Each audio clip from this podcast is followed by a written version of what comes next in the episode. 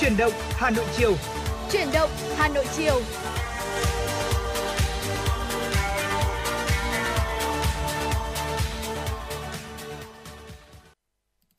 Mến chào quý vị, quý vị đang đến với uh, Ờ, uh, FM96 trong một khung thời gian vô cùng quen thuộc chuyển động Hà Nội của chúng tôi. Buổi chiều ngày hôm nay đồng hành cùng với quý vị là Bảo Nhật và Hồng Hạnh.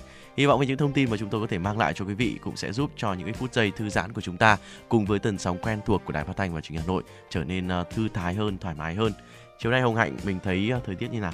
Thật sự thì ông hạnh cảm thấy rằng là chiều hôm nay là một cái thời tiết rất là đẹp phù hợp ừ, đi chơi đúng không anh bảo đúng nhật? rồi nhưng mà cũng hơi nhả ra một tí quý vị. Ừ, đúng rồi. Bởi vì là chiều hôm nay thì ông hạnh thấy rằng là thời tiết rất đẹp. Có lẽ là cái không khí lạnh nó đã giảm bớt đi và nắng của hà nội thì thực sự là vàng ươm trên từng cung à, đường. và lúc này thì ông hạnh cảm thấy rằng là đây là một thời tiết rất là phù hợp để chúng ta có thể hoạt động những cái công việc ngoài trời hoặc là chúng ta đi chơi hoặc là thưởng thức hà nội trong thời tiết này đúng là tuyệt vời.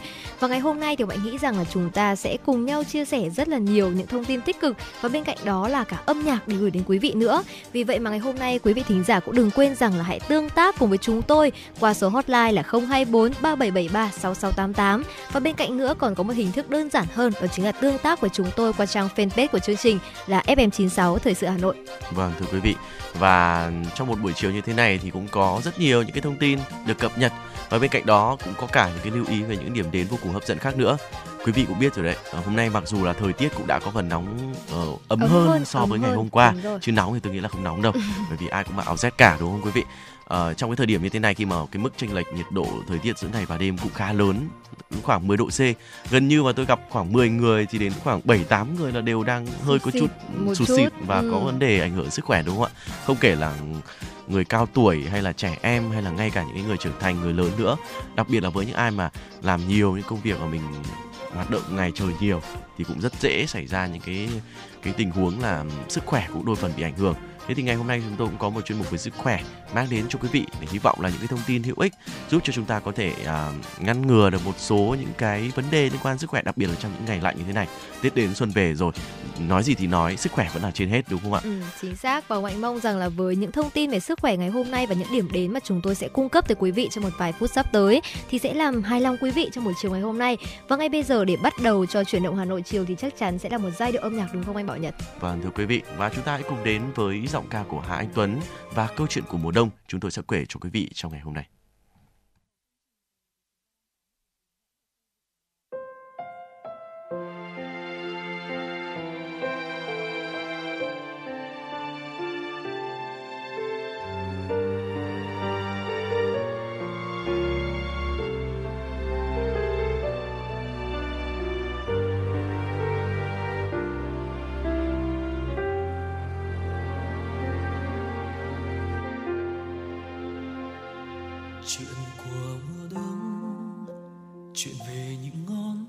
Ai đang chuyện về những cái ôm nhau thật chặt. Em bước bên anh, một chiều nhiều gió, hẹn hò thêm nữa nghe em. Hẹn hò giữa tiếng chuông ngân rộn ràng. Tình ấm hơn mùa đông, chợt nhớ khoảng trời những chiếc lá em vẫn ném trong anh sau lớp áo choàng. Lắng nghe thành phố lên đèn và nhớ lần hẹn hò nơi quán quen. Mình cười nói say sưa, quên hết ngày giờ. Đến khi thành phố xuống đèn, muôn sáng thức dậy, nhìn thấy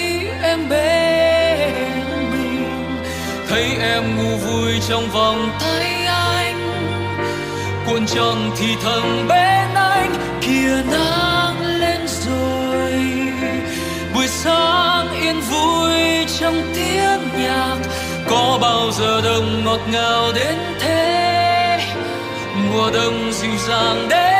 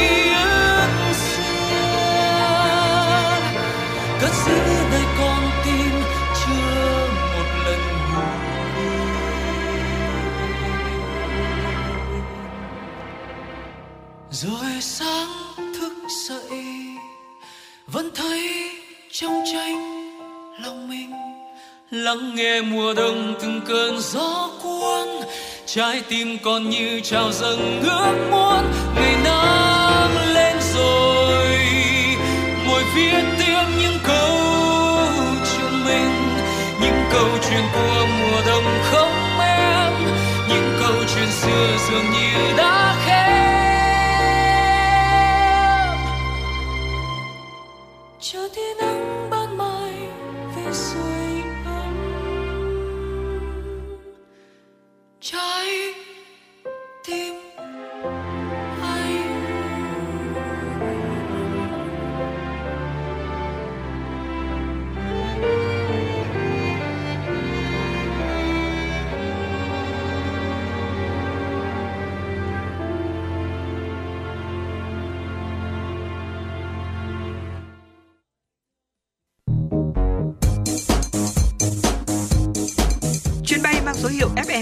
FM96 đang chuẩn bị nâng độ cao. Quý khách hãy thắt dây an toàn, sẵn sàng trải nghiệm những cung bậc cảm xúc cùng FN96.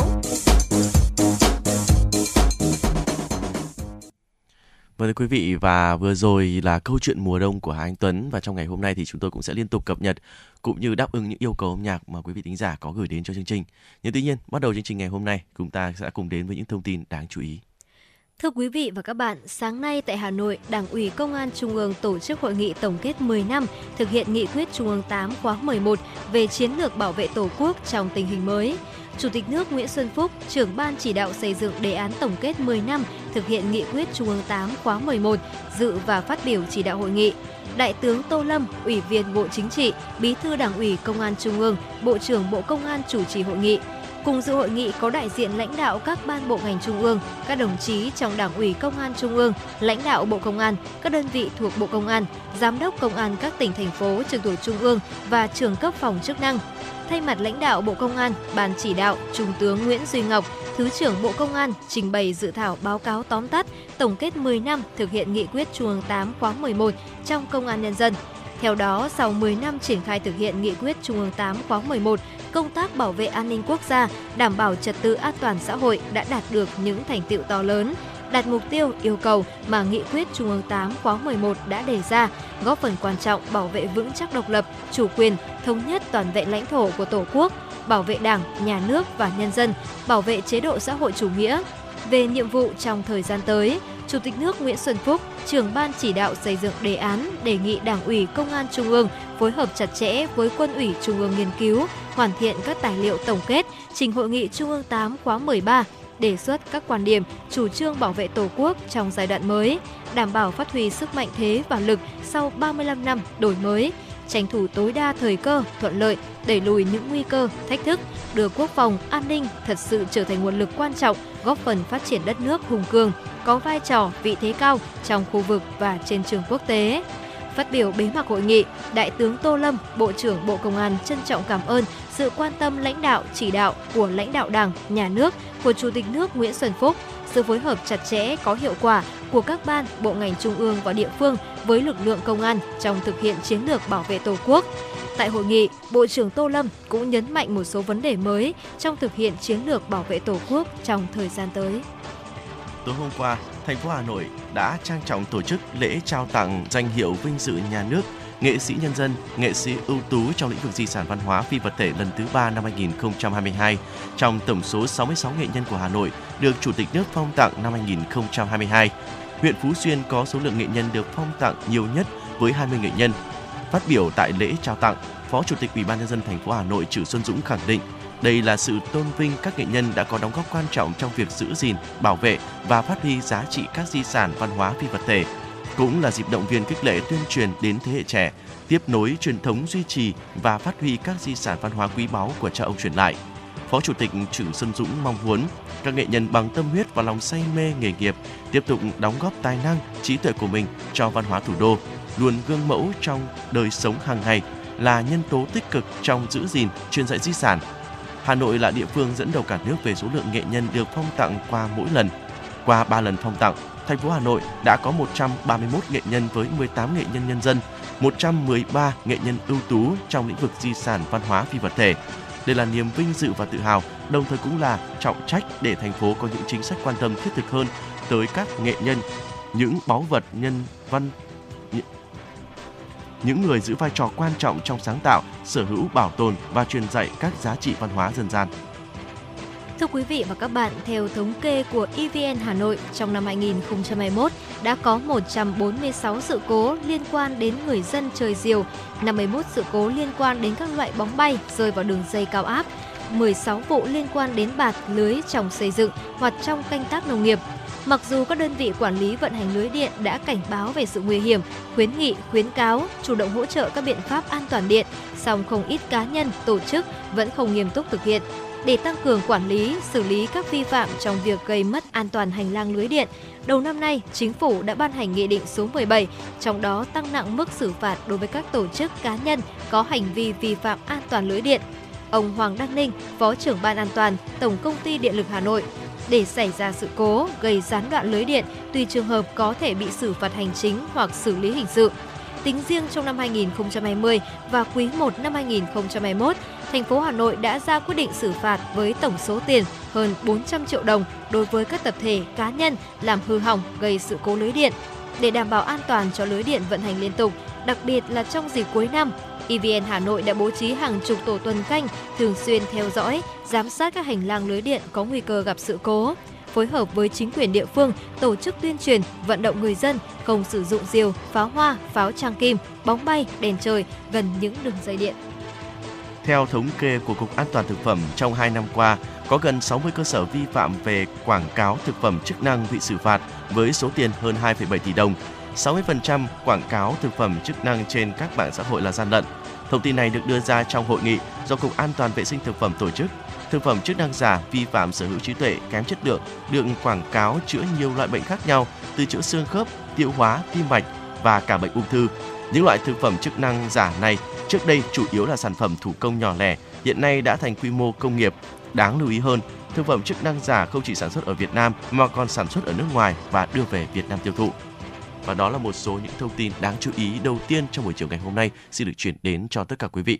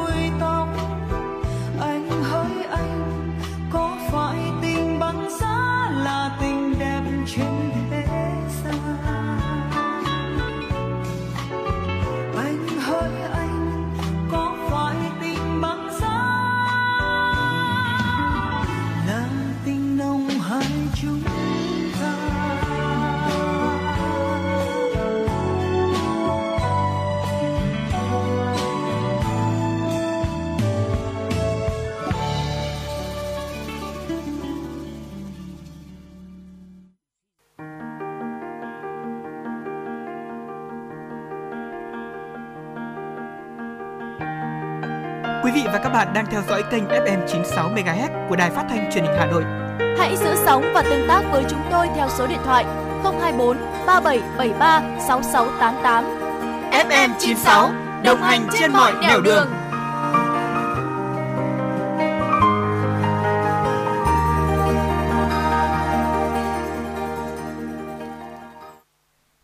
Và các bạn, chúng ta vừa cùng nhau thư giãn với một giai điệu âm nhạc. Còn ngay bây giờ thì chúng ta sẽ quay trở lại với những thông tin mà chúng tôi vừa cập nhật. Thưa quý vị, hôm nay là thời điểm điều chỉnh giá xăng dầu theo chu kỳ của Liên Bộ Tài chính Công Thương. Trong kỳ điều hành này, giá xăng dầu tiếp tục đồng loạt giảm, dù mức giảm chỉ ở mức nhẹ. Cụ thể, giá xăng E5 RON 92 giảm 371 đồng trên một lít, xăng RON 953 giảm 493 đồng trên một lít, dầu diesel giảm 0,05 05 giảm 69 đồng trên một lít, dầu hỏa giảm 65 đồng trên một lít và dầu ma rút 180 CST 3.5S giảm 153 đồng trên một kg. Sau điều chỉnh giá xăng dầu từ 15 giờ chiều nay là xăng E5 RON 92 không cao hơn 19.975 đồng trên một lít, xăng RON 953 không cao hơn 20.707 đồng trên một lít dầu diesel 0.05S không cao hơn 21.601 đồng trên một lít, dầu hỏa không cao hơn 21.836 đồng trên một lít, dầu Mazut 180 CST 3.5S không cao hơn 12.863 đồng trên một kg.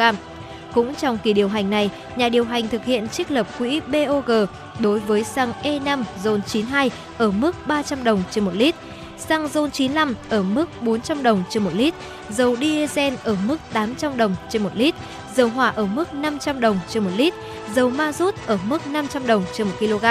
trong khi đó là không chi quỹ BOG đối với các loại xăng dầu.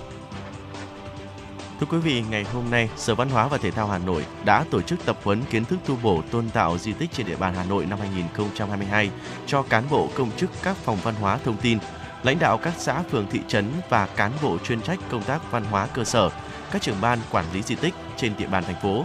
Hà Nội là địa phương hội tụ nhiều di tích lịch sử văn hóa danh lam thắng cảnh nhất cả nước. Trong những năm qua, với nhiều nỗ lực, Hà Nội đã làm tốt công tác bảo tồn và phát huy giá trị di tích, trong đó có hoạt động tu bổ, tôn tạo, Bên cạnh đó, hoạt động này cũng còn một số bất cập, nhiều địa phương còn lúng túng thiếu chủ động trong hướng dẫn thực hiện bảo tồn tôn tạo, nhiều nơi khác thiếu sâu sát, thậm chí buông lỏng quản lý, dẫn đến tình trạng tu bổ không phép, sai phép, trái quy định, làm biến dạng di tích. Phát biểu tại sự kiện, Phó Giám đốc Sở Văn hóa và Thể thao Hà Nội Trần Thị Vân Anh cho biết, Hội đồng nhân dân thành phố đã ban hành nghị định, nghị quyết số 02 trong đó có nhiệm vụ tu bổ tôn tạo di tích trong giai đoạn 2022-2025 và các năm tiếp theo với tổng kinh phí hơn 14.000 tỷ cho 579 di tích trên địa bàn. Đây là chủ trương có ý nghĩa đặc biệt quan trọng. Song đồng thời cũng đặt ra những thách thức cho công tác bảo tồn, phát huy giá trị di sản, cụ thể là hoạt động tu bổ, tôn tạo trong thời gian tới. Lớp tập huấn được tổ chức nhằm bồi dưỡng phổ biến các văn bản quy phạm pháp luật về di sản văn hóa, đồng thời là dịp để các địa phương học hỏi trao đổi kinh nghiệm về công tác bảo tồn di tích, bảo tồn di sản cũng như đưa ra những vấn đề còn bất cập trong công tác quản lý di tích để cùng đề xuất giải pháp tháo gỡ. Ngày hôm nay tại Hà Nội, Bộ Khoa học và Công nghệ tổ chức lễ trao giải thưởng báo chí về khoa học và công nghệ năm 2021. Tại lễ trao giải, Bộ trưởng Bộ Khoa học và Công nghệ Huỳnh Thành Đạt nhấn mạnh, giải thưởng báo chí về khoa học và công nghệ được triển khai từ năm 2012 là sự ghi nhận tôn vinh của ngành khoa học và công nghệ với những người làm báo, viết về lĩnh vực khoa học và công nghệ trên cả nước. Giải thưởng báo chí khoa học và công nghệ năm 2021 tiếp tục nhận được sự hưởng ứng tham gia của nhiều cơ quan báo chí trung ương và địa phương với gần 500 tác phẩm, nhóm tác phẩm của các tác giả, nhóm tác giả. Bộ Khoa học và Công nghệ luôn dành sự ưu tiên, chú trọng phát triển lĩnh vực truyền thông khoa học và công nghệ. Đây cũng là một trong 9 nhiệm vụ giải pháp trong chiến lược phát triển khoa học, công nghệ và đổi mới sáng tạo đến năm 2030. Trong thời gian tới, Bộ Khoa học và Công nghệ mong các nhà báo tiếp tục đồng hành với Bộ, với ngành khoa học và công nghệ, có nhiều tác phẩm có giá trị cao hơn nữa là cầu nối giữa nhà quản lý, nhà khoa học, doanh nghiệp và người dân để đóng góp vào thành công chung của ngành, phục vụ các nhiệm vụ phát triển kinh tế xã hội, đảm bảo quốc phòng, an ninh của đất nước. Tại lễ trao giải, Phó Chủ tịch Thường trực Hội Nhà báo Việt Nam Nguyễn Đức Lợi chúc mừng các tác giả đoạt giải, nhấn mạnh vai trò của nhà báo phóng viên trong việc góp phần thúc đẩy phát triển kinh tế xã hội, Giải thưởng cũng là để tri ân, cảm ơn những người làm báo đã góp phần quan trọng vào những kết quả tích cực, thành công của ngành khoa học và công nghệ trong năm 2021, năm rất đặc biệt khi Việt Nam trải qua những khó khăn chưa từng có do dịch Covid-19. Ủy ban nhân dân quận Hai Bà Trưng vừa kiến nghị Ủy ban nhân dân thành phố Hà Nội cho phép khai trương không gian đi bộ khu vực phố Trần Nhân Tông và phụ cận vào 19 giờ 30 ngày 30 tháng 12 năm 2022 và chấp thuận quy chế quản lý hoạt động trong không gian đi bộ của quận. Theo đó, giai đoạn 1 gồm đoạn tuyến phố Trần Nhân Tông, trục chính công viên Thống Nhất đoạn từ cổng công viên Thống Nhất đến hồ Bảy Mẫu và toàn bộ khu vực vườn hoa, cây xanh, đường dạo xung quanh hồ Thiền Quang. Tổng chiều dài tuyến phố đi bộ dự kiến khoảng 1.600 m. Tổng diện tích sử dụng dự kiến khoảng 109.300 m2 về thời gian tổ chức trong giai đoạn 1, không gian đi bộ hoạt động từ thứ bảy đến chủ nhật hàng tuần và các ngày lễ, sự kiện theo kế hoạch. Giờ hoạt động mùa hè từ 7 giờ 30 thứ bảy đến 24 giờ chủ nhật. Mùa đông từ 8 giờ thứ bảy đến 24 giờ chủ nhật. Các dịp lễ hoặc khi có sự kiện đặc biệt sẽ được thông báo trước về kế hoạch tổ chức.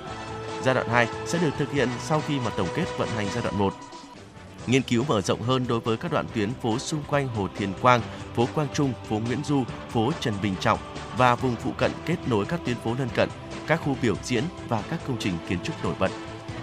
Thưa quý vị và đó là một số những thông tin đáng chú ý cũng xin được cung cấp đến cho quý vị trong chiều nay. Và vừa rồi thì thông qua trang fanpage của chương trình thì chúng tôi cũng có cập nhật được những yêu cầu âm nhạc của quý vị thính giả gửi đến cho chương trình ngày hôm nay. Một giai điệu âm nhạc được thể hiện bởi Miu Lê, Yêu thương cũng tan xin được chuyển đến cho tất cả quý vị.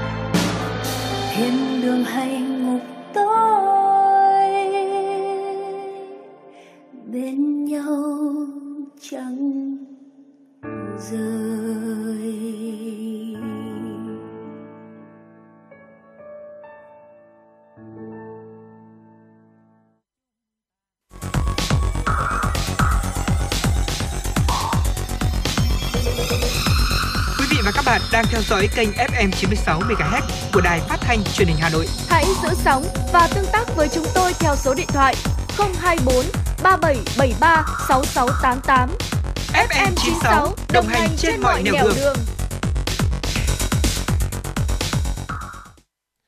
Vâng thưa quý vị, như đầu chương trình thì chúng tôi cũng có đề cập đấy ạ là trong thời gian gần đây cũng là một cái thời điểm mà chúng ta rất dễ bị mắc những cái uh, cái vấn đề liên quan đến sức khỏe, đặc biệt là các vấn đề liên quan đến hô hấp. Và ngày hôm nay thì chúng tôi cũng có một chủ đề đặc biệt ờ, về sức khỏe cũng xin được ờ, gửi đến cho tất cả quý vị.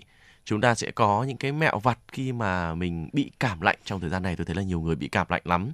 Thì không biết là với Hồng Hạnh nếu mà bạn đã từng bị cảm lạnh bao giờ chưa? chắc chắn rồi hồng hạnh nghĩ rằng là không phải đã cảm lạnh bao giờ chưa mà ngay vừa mới có lẽ là khoảng vài ngày hôm trước thôi thì ờ. mạnh cũng vừa bị cảm lạnh và mạnh nghĩ rằng là trong thời tiết hiện tại thì rất nhiều người kể cả là từ độ tuổi lớn tuổi này hay là các em nhỏ đi và kể cả chúng ta những người mà chúng ta đang rất là khỏe mạnh ừ. độ tuổi cũng gọi là rất là cường tráng đúng không nhưng mà cũng không thể tránh khỏi sự khắc nghiệt của thời tiết và vài ngày hôm trước thôi thì hạnh đã bị cảm lạnh và cảm thấy là cơ thể bị suy yếu đi rất là nhiều vì vậy mà ngày hôm nay khi mà anh bảo nhật cùng hồng hạnh chia sẻ tới quý vị thính giả chủ đề này thì hạnh cảm thấy rằng đây sẽ là một trong số những chủ đề rất là phù hợp trong cái thời tiết như hiện tại. Vâng thưa quý vị và những cái thông tin mà chia sẻ của chúng tôi gửi đến cho quý vị cũng đã có được cái sự tham vấn chuyên môn của bác sĩ chuyên khoa 2, các bác sĩ cao cấp tại bệnh viện à, quốc tế Vinmec Tham City. Thưa quý vị, cảm lạnh từ lâu thì đã được nói về như là một cái dạng về cơ thể bị nhiễm lạnh, dễ bị các tác nhân gây bệnh như là virus và vi khuẩn phát triển gây bệnh. Cảm lạnh thì thường xuất hiện khi mà trời lạnh và mưa hoặc là khi thời tiết ừ, đột ngột thay đổi ngoài uống thuốc ra thì chúng tôi cũng có cái mẹo vặt trị cảm lạnh tự nhiên dưới đây. À, đôi phần là sẽ giúp cho tất cả quý vị mình có được những cái ờ, cách để mà đối phó với căn bệnh đôi khi là hơi khó chịu này một cách đơn giản và hiệu quả hơn. Ừ, và mẹo đầu tiên thì Hạnh cảm thấy rằng đây sẽ là một điều cực kỳ cần phải lưu ý. Nhưng mà đôi lúc là chúng ta bị quên mất đó chính là vệ sinh mũi sạch sẽ. Bệnh cảm lạnh thì sẽ khiến chúng ta là luôn ở trong tình trạng sụt xịt này và mũi lúc nào cũng rất là khó chịu. Lúc này thì việc vệ sinh mũi bằng cách uh, hỉ mũi này sẽ giúp ngăn chặn sự xâm nhập của chất nhầy vào sâu bên trong mũi khiến tình trạng bệnh trở nên tồi tệ hơn. Và khi mà chúng ta làm sạch mũi thì chúng ta nên đặt một ngón tay lên cánh mũi ấn nhẹ để bịt kín lỗ mũi và thở mạnh ra bằng lỗ mũi còn lại lại. Trước và sau khi hỉ mũi thì nên rửa tay thật kỹ để tránh lây bệnh cho những người xung quanh. Và hồng hạnh cảm thấy rằng đây sẽ là một điều rất là quan trọng. Chỉ cần nếu mà chúng ta vệ sinh mũi sạch sẽ thôi là chính anh bảo nhật nhá thì cũng có thể cảm thấy rằng là khác biệt vô cùng lớn. Chỉ cần trong một ngày nếu mà chúng ta luôn chú ý vệ sinh mũi sạch sẽ thì cái tình trạng sụt xịt mũi nó sẽ rất là nhanh chóng chấm dứt. Vâng thưa quý vị bên cạnh đó thì mình cũng nên vệ sinh miệng và họng bằng nước muối loãng nữa. Đây là một trong những cái phương pháp để mà mình điều trị cảm lạnh rất là tuyệt vời bởi vì muối có tính sát khuẩn và sát trùng rất cao. Súc miệng nước muối là một cái giải pháp vệ sinh miệng và họng không những làm dịu đi cái tính thức thời những cơn đau rát họng mà còn kháng viêm một cách hiệu quả. Kiên trì súc miệng khoảng từ 2 cho đến 4 ngày với dung dịch nước ấm pha loãng cùng với muối tinh cũng sẽ giúp cho chúng ta uh, mau chóng khỏi bệnh hơn thưa quý vị. Và tiếp theo đó chính là sẽ luôn luôn tắm nước nóng, nước nóng bằng vòi sen. Việc tắm nước nóng dưới vòi sen thì sẽ giúp bổ sung hơi nước, giữ ẩm và thông mũi, khiến việc hít thở trở nên dễ dàng hơn. Và có một lưu ý là tuyệt đối trong lúc mà cơ thể của chúng ta đang suy yếu và cảm lạnh thì không nên tắm nước lạnh vì sẽ làm cho cơ thể giảm nhiệt đột ngột và khiến tình trạng bệnh trở nên xấu đi. Và Hoạnh cũng thấy rằng là khi mà chúng ta bị ốm thì kể cả khi mà chúng ta tắm bằng nước nóng thì cũng nên là tắm rất là nhanh thôi, không nên tắm quá lâu bởi vì khi mà chúng ta tắm quá lâu thì nước sẽ ngấm ngược vào cơ thể và khiến tình trạng bệnh trở nên tồi tệ hơn. Vâng và mình cũng cần bổ sung thêm ờ, nhiều nước hơn bằng cách là uống nhiều nước nóng. Nước nóng thì là một cái phương pháp tưởng như là chẳng có hiệu quả gì đâu nhưng mà thực chất lại mang đến rất nhiều những công dụng đối với cái việc điều trị cảm lạnh à, như là làm tan đờm này, giảm ho, làm dịu cái cơn đau họng. Chúng ta cũng có thể thêm vài lát gừng hoặc là pha thêm chút mật ong và chanh vào nước nóng để có thể làm tăng cái hiệu quả trị bệnh khi mà mình không may mắc phải cảm lạnh, quý vị ạ. Và có một cách mà Hồng Hạnh nhớ rằng là ngày xưa bà của Hồng Hạnh rất là hay chỉ cho Hồng Hạnh đó chính là chúng ta dùng tinh dầu. Ngày trước Hồng Hạnh còn nhớ là khi mình còn bé cứ khi nào mà sụt xịt mũi hay là trở trời đi là lúc này bà Hồng Hạnh sẽ chỉ cho là hãy dùng những tinh dầu như là tinh dầu tràm này, bạc hà hay là long não thì sẽ xoa vào một chút tinh dầu vào vùng dưới mũi để giúp thông mũi và làm giảm bớt cơn đau ở mũi. Có thể là chúng ta sẽ thoa tinh dầu vào lòng bàn chân, thái dương hoặc là tắm với nước ấm có hòa một vài giọt tinh dầu dầu thì sẽ giúp là phòng ngừa bệnh cảm lạnh rất là hữu hiệu và thực sự Hồng Hạnh thấy rằng đây đã là một cách từ xa xưa rồi bởi vì khi Hồng Hạnh còn bé bà của Hồng Hạnh đã rất là hay chỉ cho Hồng Hạnh phương pháp này và chính Hồng Hạnh cũng cảm thấy rằng phương pháp này tuy đơn giản nhưng mà cực kỳ hữu hiệu nha. Vâng thưa quý vị, bên cạnh đó thì mình cũng nên kê cao gối hơn khi mà mình ngủ. Khi nằm xuống cái chứng ngạt mũi thường có xu hướng bị nặng hơn. Bởi vậy nên là mình kê thêm gối ở đầu đặt ở vị trí cao hơn khi ngủ cũng sẽ giúp cho chúng ta hít thở một cách dễ dàng hơn, thoải mái hơn và đảm bảo là nguồn giấc ngủ của chúng ta được ngon hơn. Chứ ờ, mình đã ốm rồi bây giờ giấc ngủ nó cũng không được đảm bảo nữa. Đôi khi là khiến cho sức khỏe cả về thể chất và tinh thần của mình cũng đi xuống đúng không ạ? Ừ đúng rồi. Và tiếp đến hồng hạnh cảm thấy rằng là khi chúng ta bị cảm lạnh thì sẽ kéo theo một loạt những cái triệu chứng kèm theo và khiến cơ thể mình trở nên uể oải và rất là mệt mỏi. Tuy nhiên thì lại có khá nhiều người chủ quan và coi thường bệnh và vẫn gắng sức làm việc ngay cả khi đang nhiễm bệnh. Và Hồng Hạnh thấy là cái tình trạng này cũng đang khá là phổ biến đúng không? Ừ. Khi mà bây giờ cũng là giai đoạn cuối năm rồi, tất cả chúng ta đều bận rộn với nào là deadline, báo cáo cuối năm và kể cả có ốm thì chúng ta vẫn gọi là cố gắng chăm chỉ ngày đêm. Nhưng mà điều này thì lại khiến bệnh lâu khỏi hơn và sẽ có nguy cơ tái phát cao. Chính vì vậy khi bị cảm lạnh thì chúng ta hãy tạm gác công việc sang một bên và dành thời gian hơn cho việc nghỉ ngơi. Một chế độ nghỉ ngơi hợp lý sẽ giúp cơ thể tạo ra nhiều năng lượng hơn, làm tăng sức đề kháng và giúp chúng ta khỏi bệnh nhanh hơn. Vâng thưa quý vị, và bên cạnh đó thì mình cũng nên hạn chế ra ngoài quý vị biết rồi đấy ạ thời điểm như thế này thời tiết thay đổi rất là đột ngột và cái sự chênh lệch giữa thời tiết giữa ngày và đêm ở hiện tại mà chúng tôi đã ghi nhận được cũng trong mức khoảng 10 độ C. Một cái mức ừ. thay đổi phải gọi là rất lớn, rất đúng, lớn không? đúng không ạ? Có thể khiến cho những người mà thể trạng mình đã yếu rồi mình ra ngoài thường xuyên nữa cái uh, nhiệt độ cơ thể cũng không thay đổi kịp thời rất dễ khiến cho chúng ta bị ốm và đã ốm lại càng ốm nặng hơn. Và nếu như cảm cúm có thể phòng ngừa bằng cách là tiêm phòng vaccine cúm thì thông thường mỗi năm chúng ta đều có thể bị cảm lạnh ít nhất là một vài lần. Bởi vậy nên là chúng ta cũng cần phải trang bị thêm những kiến thức cơ bản về căn bệnh này để à, tự chăm sóc bản thân và chủ động đối phó với căn bệnh. Khi mắc bệnh thì mình cũng cần phải lưu ý đến nhiều thứ như là chế độ sinh hoạt chế độ ăn uống hợp lý và cũng đừng quên áp dụng những mẹo vặt mà bảo nhật và hồng hạnh chia sẻ đến cho quý vị để giúp sức khỏe của chúng ta nhanh chóng được quay trở lại quý vị nhé. Và tạm khép lại với những mẹo vặt về sức khỏe. Chúng ta sẽ cùng đến với những giai điệu âm nhạc để trong thời ờ, khắc đó thì chúng tôi cũng mong muốn là nhận được thêm những chia sẻ của quý vị nếu quý vị có những cái mẹo vặt nào khác nữa thì hãy chia sẻ với chúng tôi thông qua hai kênh tương tác quen thuộc là số điện thoại nóng cũng như trang fanpage của FM96 quý vị nhé.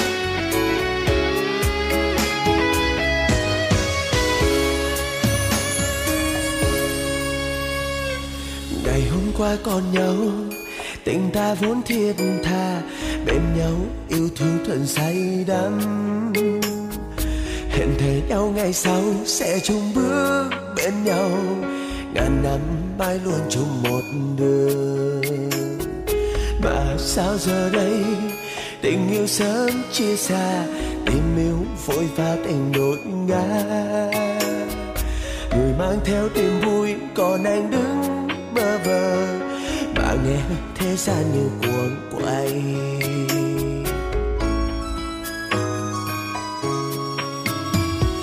hỏi một điều chẳng sao, vì sao tình ta chỉ lìa đôi ta bởi lẽ có duyên nhưng không ngờ. Hỏi rằng lời thế xưa, vì sao người quên nên tình tan vỡ? Có lẽ chúng mình không hợp nhau. Biệt ly khiến em đi xa, tận chân trời muôn trùng mây sao không còn chung nữa? Người chắc giờ đây đang từng đêm ơ. Có lẽ riêng mình ta lẻ loi. Mùa đông của năm xưa khi còn em chẳng thấy lạnh ra mùa đông của năm nay không còn em tâm hồn băng giá. Vì cùng mùa đông nhẹ lòng tan nát vì sao chúng ta mãi lìa xa?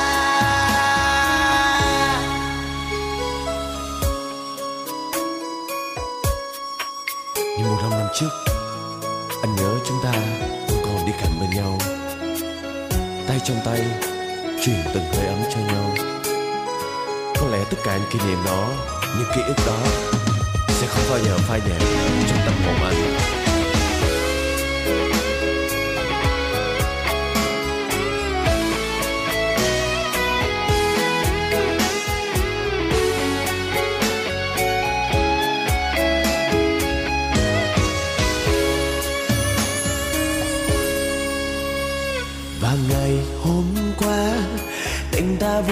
Thiết tha yêu nhau bên nhau thật say đắm hẹn thề nhau ngày sau cùng chung bước bên nhau. Ngàn năm mãi luôn chung một đường mà sao giờ đây tình yêu sớm chia xa thêm yêu phôi pha tình đôi ngã. Người mang theo niềm vui còn anh đứng mãi bơ vơ. Mà nghe thế gian sao cuồng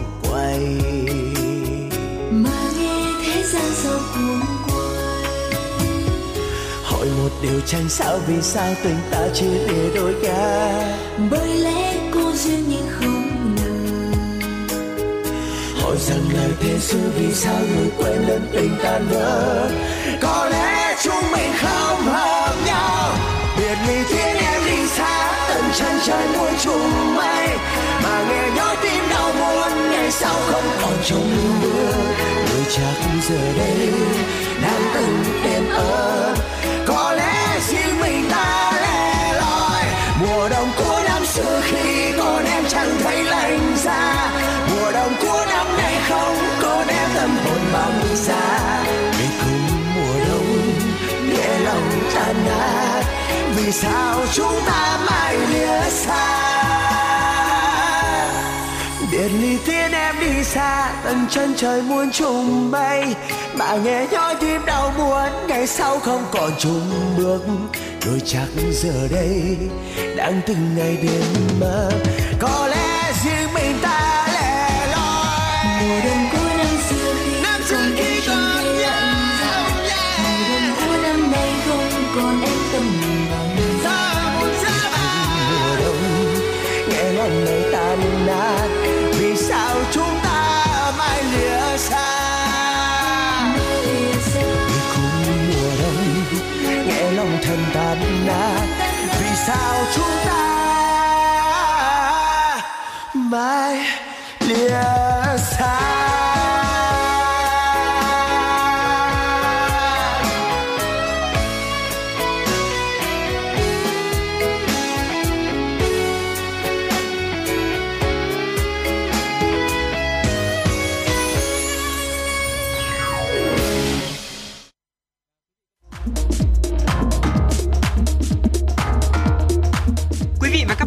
Trên chuyến bay mang số hiệu FM96.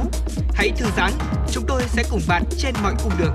Hãy giữ sóng và tương tác với chúng tôi theo số điện thoại 024 3773 6688.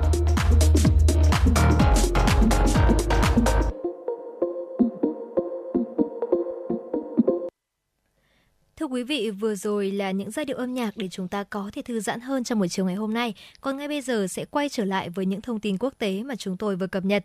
Thưa quý vị, ngày hôm nay, Tổng thống Pháp Emmanuel Macron tuyên bố nước này đã chuyển hệ thống tên lửa phòng không và các loại vũ khí khác cho Ukraine. Phát biểu trên tàu sân bay, Tổng thống Macron cho biết Pháp đã gửi cho Ukraine thêm vũ khí, pháo phản lực vác vai, hệ thống phòng không.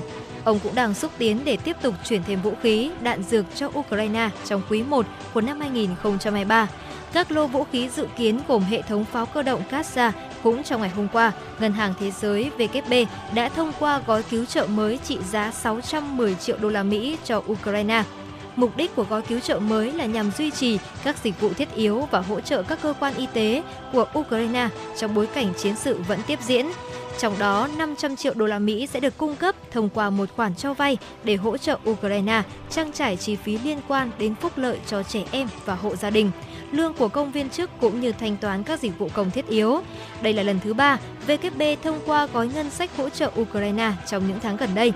Trước đó vào ngày 16 tháng 12, Văn phòng Thủ tướng Canada thông báo Thủ tướng Justin Trudeau đã điện đàm với Tổng thống Ukraine bày tỏ tình đoàn kết của Canada với người dân Ukraine và tái khẳng định tiếp tục hỗ trợ quân sự tài chính cho Kiev. Kể từ tháng 3 năm 2022, Ottawa đã cấp viện trợ tài chính và quân sự cho Kiev trị giá hơn 5 tỷ CAD. Thưa quý vị, ngày hôm qua, các y tá ở Anh đã đình công lần thứ hai trong tháng 12 này. Công đoàn ngành y tế Anh đe dọa sẽ lao thang tranh chấp về tiền lương bằng cách lên kế hoạch thực hiện các cuộc đình công tiếp theo nếu chính phủ nước này không đáp ứng được những yêu cầu của họ trong vòng 48 giờ. Có tới 100.000 y tá đã tham gia đình công và đây là đợt đình công ngành y tế chưa từng có trong lịch sử 106 năm của Hiệp hội Điều dưỡng Anh. Công đoàn ngành y tế Anh nói rằng họ không có sự lựa chọn nào khác khi người lao động phải vật lộn để kiếm sống, trong khi lạm phát thì tăng vọt ở mức hơn 10%. Chính phủ Anh đã tăng lương khoảng 4% cho các y tế và từ chối thảo luận thêm về việc trả lương. Thủ tướng Anh cũng cho rằng yêu cầu về việc tăng lương 5% cùng với các khoản bù với lạm phát tương đương với mức tăng 19% cho các y tá là không thể chi trả được. Đại diện Đại học Y tá Hoàng gia cho biết họ đã đưa ra 48 giờ kể từ tối ngày hôm qua để chính phủ phản hồi, trước khi công bố ngày đình công tiếp theo. Anh thì đang phải đối mặt với một làn sóng đình công vào mùa đông này. Trong đó thì các nhân viên cứu thương cũng sẽ đình công trong ngày 21 tháng 12 khi chính phủ chuẩn bị điều động binh sĩ quân đội để can thiệp và lái xe cứu thương tất cả các trường đại học công lập và tư thục ở Afghanistan phải đình chỉ việc đào tạo sinh viên nữ. Lệnh này có hiệu lực ngay lập tức cho đến khi có thông báo mới. Đây là tuyên bố hôm qua của Bộ Giáo dục Đại học Afghanistan ở Kabul. Chỉ thị được ban hành thay mặt cho Habibullah Aha, Bộ trưởng Bộ Giáo dục được thủ lĩnh tối cao Taliban bổ nhiệm vào tháng 9. Theo nhiều báo cáo, sau khi Taliban nắm quyền kiểm soát Afghanistan vào tháng 8 năm 2021, các cơ sở giáo dục đại học ở nước này đã phân chia lớp học theo giới tính và đảm bảo rằng chỉ có phụ nữ hoặc đàn ông lớn tuổi mới được dạy sinh viên nữ. Phụ nữ cũng bị cấm hoàn toàn học các ngành nông nghiệp, kỹ thuật, kinh tế và khoa học thú y. Tổ chức theo dõi nhân quyền, một tổ chức phi chính phủ có trụ sở tại Mỹ, đã coi lệnh cấm này là một quyết định đáng xấu hổ, vi phạm quyền được giáo dục của phụ nữ và trẻ em gái ở Afghanistan. Tổ chức này tuyên bố rằng Taliban ngày càng thể hiện rõ ràng rằng họ không tôn trọng các quyền cơ bản của phụ nữ và trẻ em gái ở Afghanistan. Chính phủ Taliban đã đình chỉ giáo dục trung học đối với các bé gái. Học sinh lớp 12 được phép dự thi đại học, nhưng sau lệnh cấm mới, họ không còn nơi nào để đi học. Theo hãng tin địa phương Tolo News, một số cư dân Kabul hôm qua đã cầu xin chính quyền Taliban mở lại các trường trung học. Số trẻ em sinh ra ở Nhật Bản trong năm 2022 dự kiến sẽ giảm xuống mức thấp kỷ lục trong vòng 7 năm liên tiếp và lần đầu tiên xuống mức dưới 800.000 trẻ. Số liệu thống kê sơ bộ do Bộ Y tế, Lao động và Phúc lợi Nhật Bản công bố ngày hôm qua cho thấy, số trẻ sinh ra tại Nhật Bản từ tháng 1 đến tháng 10 vừa sấp xỉ là 670.000 trẻ, đây là mức thấp nhất từ trước đến nay, giảm gần 34.000 trẻ so với cùng kỳ của năm ngoái. Viện Nghiên cứu Dân số và An sinh xã hội quốc gia Nhật Bản tự ước tính số ca sinh vào năm 2022 là 854.000 trẻ. Tuy nhiên, việc tỷ lệ sinh đang giảm với tốc độ nhanh hơn dự kiến thì con số này nhiều khả năng sẽ lần đầu tiên giảm xuống dưới 800.000 trẻ kể từ năm 1899. Khi số liệu thống kê bắt đầu thu thập Sách trắng của năm 2022 về tỷ lệ sinh giảm do Văn phòng Nội các công bố hồi tháng 6 cho biết, sự lây lan của đại dịch Covid-19 đã làm giảm số lượng các cặp kết hôn và phụ nữ mang thai. Đồng thời, những người ở độ tuổi 20 đến 30 cũng lo lắng nhiều hơn các thế hệ khác về triển vọng đảm bảo công việc và thu nhập dẫn đến họ kém lạc quan hơn trong việc lập gia đình so với trước đại dịch tỷ lệ sinh giảm đang làm cho dân số Nhật Bản già hóa một cách nhanh chóng. Điều này sẽ tác động rất lớn đến các mặt như đời sống xã hội, đặc biệt là khi nước này phải đảm bảo nguồn ngân sách ngày càng nhiều hơn cho các chương trình an sinh xã hội như là lương hưu và chăm sóc y tế cho người già thủ đô Bắc Kinh của Trung Quốc đã tăng gấp đôi số giường chăm sóc đặc biệt cũng như bổ sung thêm các thiết bị điều trị y tế và đội ngũ các y, bác sĩ chăm sóc những ca bệnh nặng khi số ca mắc mới COVID-19 đang tăng đột biến. Riêng trong ngày hôm qua, Bắc Kinh đã ghi nhận 5 trường hợp tử vong do COVID-19. Trong khi đó, số ca bệnh chuyển nặng tiếp tục gia tăng. Giới chuyên gia y tế dự báo trong từ 1 đến 2 tuần tới, Bắc Kinh sẽ đón đỉnh điểm của các ca bệnh nặng. Bắc Kinh là một trong những thành phố đầu tiên ở Trung Quốc bị Covid-19 tấn công trong đợt bùng phát mới này. Ngay khi đỉnh điểm của các ca bệnh nghiêm trọng trở đến, nguồn lực y tế tại đây đã trở nên eo hẹp. Bên cạnh đó, nhiều nhân viên y tế bị nhiễm bệnh khiến các bệnh viện ở Bắc Kinh gặp phải rất nhiều khó khăn trong một tuần qua giới chức y tế thủ đô Trung Quốc cho biết đã tăng gấp đôi số lượng nhân viên trực tổng đài để giải đáp các thắc mắc y tế của người dân, bổ sung thêm đội ngũ lái xe cứu thương và nhân viên y tế. Các trung tâm chăm sóc sức khỏe cộng đồng đang hoạt động tại Bắc Kinh đã thành lập khu vực riêng để chẩn đoán và điều trị cho bệnh nhân ngoại trú bị sốt. Số lượng phòng khám sốt tại các khu vực đã tăng gấp 13 lần lên hơn 1.200 phòng khám nhằm cắt giảm thời gian chờ đợi của các bệnh nhân và giảm thiểu rủi ro lây nhiễm. Các quan chức y tế và truyền thông nhà nước Trung Quốc đã kêu gọi người dân không hoảng sợ và trừ khi họ bị bệnh nặng, hãy theo dõi các triệu chứng tại nhà thay vì gọi xe cứu thương. Ủy ban Y tế Quốc gia Trung Quốc đã ban hành một hướng dẫn về việc tự chăm sóc tại nhà. Vâng thưa quý vị và đó là một số những thông tin về quốc tế đáng chú ý xin được chuyển đến cho tất cả quý vị. Tình hình thời tiết lúc này đang ở mức ừ, khoảng 21-22 độ C.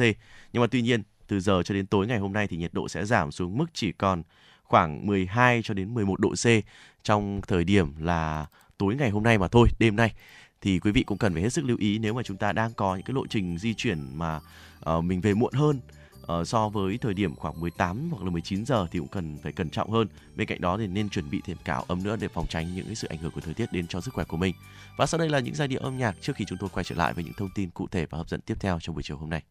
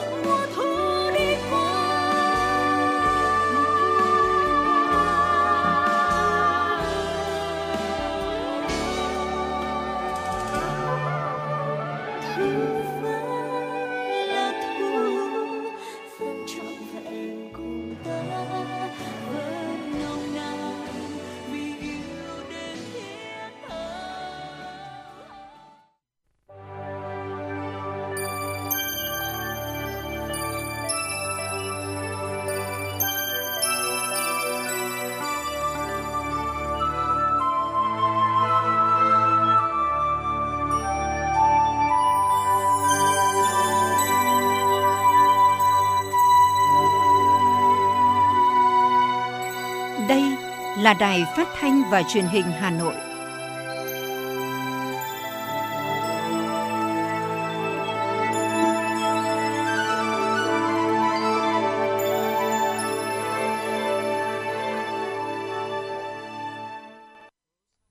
Quý vị và các bạn đang theo dõi chương trình Truyền động Hà Nội chiều trên kênh FM 96 của Đài Phát thanh và Truyền hình Hà Nội. Chương trình cũng đang được phát trực tuyến trên trang web hanoitv.vn. Và tiếp tục những thông tin đáng chú ý chiều nay, xin mời quý vị chúng ta sẽ cùng đến với những thông tin mà chúng tôi mới cập nhật. Thưa quý vị và các bạn, nhận lời mời của Tổng thống Indonesia Joko Widodo, Chủ tịch nước Nguyễn Xuân Phúc thăm cấp nhà nước Indonesia từ ngày hôm nay 21 đến 23 tháng 12 năm 2022. Gần 67 năm kể từ ngày thiết lập quan hệ ngoại giao, năm 1955, năm 2022, quan hệ song phương Việt Nam-Indonesia không ngừng được củng cố và lớn mạnh – hợp tác nhiều mặt không ngừng phát triển, quan hệ chính trị ngày càng gắn kết, đạt mức độ tin cậy cao. Việt Nam và Indonesia cũng chia sẻ nhiều lợi ích trong việc thúc đẩy liên kết khu vực và hội nhập quốc tế, đóng góp tích cực cho sự phát triển của mỗi nước nói riêng và hòa bình, thịnh vượng của khu vực và thế giới nói chung. Sáng nay, Thủ tướng Chính phủ Phạm Minh Chính chủ trì hội nghị thúc đẩy thu hút khách du lịch quốc tế vào Việt Nam. Hội nghị được tổ chức theo hình thức trực tiếp kết hợp trực tuyến giữa đầu cầu trụ sở chính phủ với đầu cầu 20 tỉnh thành phố trực thuộc trung ương, nơi có các điểm du lịch thu hút khách quốc tế. Dự hội nghị tại điểm cầu trụ sở chính phủ có Phó Thủ tướng Chính phủ Vũ Đức Đam, các bộ trưởng, thủ trưởng cơ quan ngang bộ, cơ quan thuộc chính phủ, lãnh đạo các hiệp hội, các doanh nghiệp, nhà đầu tư lớn trong lĩnh vực du lịch và các ngành liên quan – Dự tại các điểm cầu Ủy ban dân các tỉnh thành phố có chủ tịch, phó chủ tịch Ủy ban dân các tỉnh thành phố. Đại dịch COVID-19 bùng phát đã làm tê liệt hoạt động du lịch toàn cầu. Phát biểu ý kiến khai mạc hội nghị, Thủ tướng Phạm Minh Chính nêu chăn trở Việt Nam mở cửa nền kinh tế sớm so với các nước khác khi vẫn còn dịch COVID-19. Ngay sau đó, chúng ta quyết định tổ chức SEA Games 31 mở cửa du lịch. Đến nay, chúng ta thấy chủ trương này là hết sức đúng đắn. Tuy nhiên, trong khi du lịch nội địa phục hồi mạnh, số lượng du khách vượt kế hoạch đề ra thì du lịch quốc tế vẫn có điểm nghẽn. Do đó, Thủ tướng đề nghị các đại biểu tập trung phân tích nguyên nhân tại sao Việt Nam đi trước về sau trong phục hồi du lịch quốc tế. Do cơ chế hay cách làm, do tổ chức thực hiện hay các bộ ngành chưa làm đầy đủ trách nhiệm, các doanh nghiệp đã làm gì, đã đa dạng hóa thị trường, sản phẩm, chuỗi cung ứng trong lĩnh vực du lịch hay chưa? Sản phẩm du lịch có nhiều đổi mới sáng tạo chưa? Chuyển đổi số, chuyển đổi xanh đã đưa vào ngành du lịch chưa? Công tác truyền thông quảng bá du lịch đã xứng tầm hay chưa? Thủ tướng mong các đại biểu cùng suy nghĩ, trao đổi, thảo luận, tháo gỡ các vướng mắc, thúc đẩy phát triển du lịch nói chung, thu hút khách du lịch quốc tế vào Việt Nam nói riêng, đặc biệt trong thời điểm sôi động của du lịch quốc tế dịp Giáng sinh. Tết Dương lịch đồng thời bàn giải pháp lâu dài, căn cơ để phát triển ngành du lịch bền vững trong tương lai. Chiều hôm qua, nhân dịp Giáng sinh năm 2022, đồng chí Đinh Tiến Dũng, Ủy viên Bộ Chính trị, Bí thư Thành ủy, trưởng đoàn đại biểu Quốc hội thành phố Hà Nội dẫn đầu đoàn đại diện cho Thành ủy, Hội đồng nhân dân, Ủy ban nhân dân, Ủy ban Mặt trận Tổ quốc thành phố đã đến thăm, tặng quà và chúc mừng tòa Tổng giám mục Hà Nội tại số 40 Nhà Trung, quận Hoàn Kiếm. Trao tặng lãng hoa tươi thắm chúc mừng tòa Tổng giám mục Hà Nội, đồng chí Đinh Tiến Dũng gửi tới Tổng giám mục, Tổng giáo phận Hà Nội Du Sê Vũ Văn Thiên cùng các linh mục, tù sĩ và toàn thể bà con giáo dân một mùa Giáng sinh an lành, yên vui và hạnh phúc. Trân trọng chúc mừng Tổng giám mục Du Sê Vũ Văn Thiên vừa trúng cử Phó Chủ tịch Hội đồng Giám mục Việt Nam, nhiệm kỳ 2022-2025. Bí thư Thành ủy khẳng định, trong thành quả chung mà thành phố đạt được có sự đóng góp quan trọng của bà con giáo dân Tổng giáo phận Hà Nội. Các dự án chủ trương lớn trong tương lai muốn thành công được cũng nhờ sự ủng hộ, tin tưởng của nhân dân – trong đó có nhiều bà con giáo dân. Trân trọng cảm ơn sự quan tâm và những lời chúc mừng, đề nghị chân thành của Bí thư Thành ủy Hà Nội, Tổng giám mục Du Sê Vũ Văn Thiên cho biết, trong những năm qua, Tòa Tổng giám mục Hà Nội luôn nhận được sự quan tâm, tạo điều kiện của cấp ủy, chính quyền thành phố cũng như các sở ngành, quận phường trong cả sinh hoạt tôn giáo và hoạt động khác. Gần đây nhất, thành phố đã tạo điều kiện cấp phép thi công xây dựng cải tạo tại số 40 nhà chung. Tổng giám mục Du Sê Vũ Văn Thiên cho rằng, với những định hướng mà đồng chí Đinh Tiến Dũng đã chia sẻ, chắc chắn Hà Nội sẽ ngày càng phát triển lớn mạnh. Tổng giám mục Du Sê Vũ Văn Thiên chúc đồng chí Bí thư Thành ủy Hà Nội và Đảng bộ, chính quyền, nhân dân thủ đô một mùa Giáng sinh an lành, hạnh phúc và năm mới an khang, thịnh vượng. Chiều hôm qua, Ủy viên Bộ Chính trị, Thường trực Ban Bí thư Võ Văn Thưởng đã trao huy hiệu 40 năm tuổi Đảng tặng Bí thư Trung ương Đảng, trưởng Ban tuyên giáo Trung ương Nguyễn Trọng Nghĩa tại buổi lễ do Đảng bộ cơ quan Ban tuyên giáo Trung ương tổ chức. Phát biểu tại buổi lễ, đồng chí Võ Văn Thưởng nhấn mạnh, dù ở cương vị công tác nào, đồng chí Nguyễn Trọng Nghĩa đều thể hiện bản lĩnh của người cộng sản, tuyệt đối trung thành với Đảng, với Tổ quốc và nhân dân, kiên định chủ nghĩa Mark Lenin, tư tưởng Hồ Chí Minh, mục tiêu độc lập dân tộc và chủ nghĩa xã hội. Hãy tham gia bảo hiểm xã hội tự nguyện, bảo hiểm y tế hộ gia đình ngay hôm nay vì sức khỏe và sự ổn định cuộc sống của bản thân và gia đình. Bảo hiểm xã hội tự nguyện, bảo hiểm y tế hộ gia đình là chế độ bảo hiểm của Đảng và nhà nước, không vì mục đích lợi nhuận, vì quyền lợi của nhân dân, được nhà nước hỗ trợ kinh phí tham gia. Công dân Việt Nam từ đủ 15 tuổi trở lên đều có thể tham gia bảo hiểm xã hội tự nguyện và được lựa chọn mức đóng phù hợp với thu nhập của bản thân. Tham gia bảo hiểm xã hội tự nguyện, khi tuổi già, người tham gia sẽ được hưởng lương hưu hàng tháng, được cấp thẻ bảo hiểm y tế miễn phí để chăm sóc sức khỏe, thân nhân được hưởng chế độ tử tuất người tham gia bảo hiểm y tế hộ gia đình được nhà nước giảm trừ kinh phí tham gia từ người thứ hai, được quỹ bảo hiểm y tế chi trả tối đa 100% chi phí khám chữa bệnh bảo hiểm y tế, không giới hạn mức chi. Quyền lợi của chế độ bảo hiểm xã hội tự nguyện, bảo hiểm y tế hộ gia đình không ngừng được điều chỉnh cho phù hợp với điều kiện và mức sống tại từng thời điểm, đảm bảo cuộc sống và chăm sóc sức khỏe cho người tham gia. Đảng và nhà nước chăm lo cuộc sống, sức khỏe của nhân dân thông qua chính sách bảo hiểm xã hội, bảo hiểm y tế, Hãy tham gia bảo hiểm xã hội tự nguyện, bảo hiểm y tế hộ gia đình ngay hôm nay để bạn và gia đình được ổn định cuộc sống và chăm sóc sức khỏe trọn đời. Mọi thủ tục tham gia liên hệ trực tiếp với các tổ chức dịch vụ thu bảo hiểm xã hội, bảo hiểm y tế hoặc cơ quan bảo hiểm xã hội gần nhất.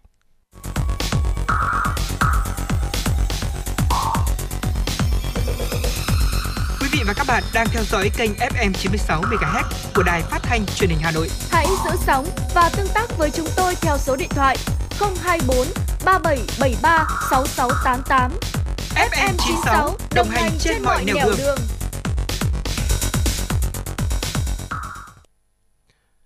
Thưa quý vị và các bạn, khởi nghiệp là quá trình đòi hỏi mỗi bạn trẻ cần kiên trì theo đuổi đam mê sẽ gặp không ít khó khăn, thử thách. Nhiều chuyên gia cho rằng việc đào tạo giáo dục kỹ năng khởi nghiệp cho học sinh sinh viên là một trong những yếu tố quan trọng giúp khơi dậy tinh thần sáng tạo, biến cách ý tưởng thành dự án khởi nghiệp để nắm bắt cơ hội khởi nghiệp thành công. Với sự hỗ trợ của tổ chức đoàn hội, cộng đồng khởi nghiệp, nhiều bạn trẻ không chỉ có cơ hội tìm hiểu những mô hình khởi nghiệp thành công mà còn tích lũy kiến thức, kỹ năng, qua đó hôn đúc tinh thần khởi nghiệp vươn lên làm giàu. Mời quý vị thính giả cùng tìm hiểu về vấn đề này qua phóng sự ngay sau đây. Hiện nay, nhiều quốc gia trên thế giới rất chú trọng đến khởi nghiệp và xem đó là cách thức để thúc đẩy tăng trưởng kinh tế, tạo công ăn việc làm. Kinh nghiệm từ các quốc gia thành công trên thế giới cho thấy Đối tượng khởi nghiệp phần lớn tập trung vào giới trẻ và khởi nghiệp khi đang là sinh viên có thể không phải là con đường lựa chọn của tất cả. Tuy nhiên, trường học lại là nơi tuyệt vời để bắt đầu kinh doanh. Theo đánh giá của nhiều chuyên gia, tỷ lệ khởi nghiệp kinh doanh ở sinh viên còn thấp. Phần lớn sinh viên sau khi tốt nghiệp cao đẳng đại học đều có xu hướng nộp đơn tuyển dụng vào các doanh nghiệp đang hoạt động. Chỉ có một số ít muốn khởi nghiệp bằng việc tự kinh doanh. Lý giải cho tình trạng chỉ thích làm thuê, không thích làm chủ của sinh viên, nhiều ý kiến cho rằng Chương trình giáo dục phổ thông và đại học hiện nay chưa đáp ứng được nhu cầu kiến thức về khởi nghiệp tại Việt Nam. Giáo trình chú trọng vào lý thuyết, chưa đề cao tính thực hành và kiến thức thực tiễn. Ngoài ra, trên thị trường cũng đang thiếu những đơn vị đào tạo về khởi nghiệp dành cho sinh viên đại học và các dịch vụ công cụ hỗ trợ khởi nghiệp. Do đó, nhiều sinh viên hiện nay thiếu kiến thức, thiếu tự tin và thiếu tầm nhìn cần thiết để có thể bắt tay khởi nghiệp kinh doanh.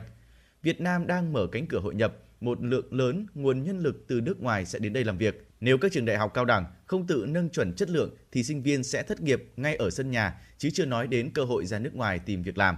Trong bối cảnh cạnh tranh về nhân lực do hội nhập quốc tế ngày càng mạnh mẽ, vấn đề lao động và việc làm của sinh viên khi ra trường trở nên nóng hơn bao giờ hết.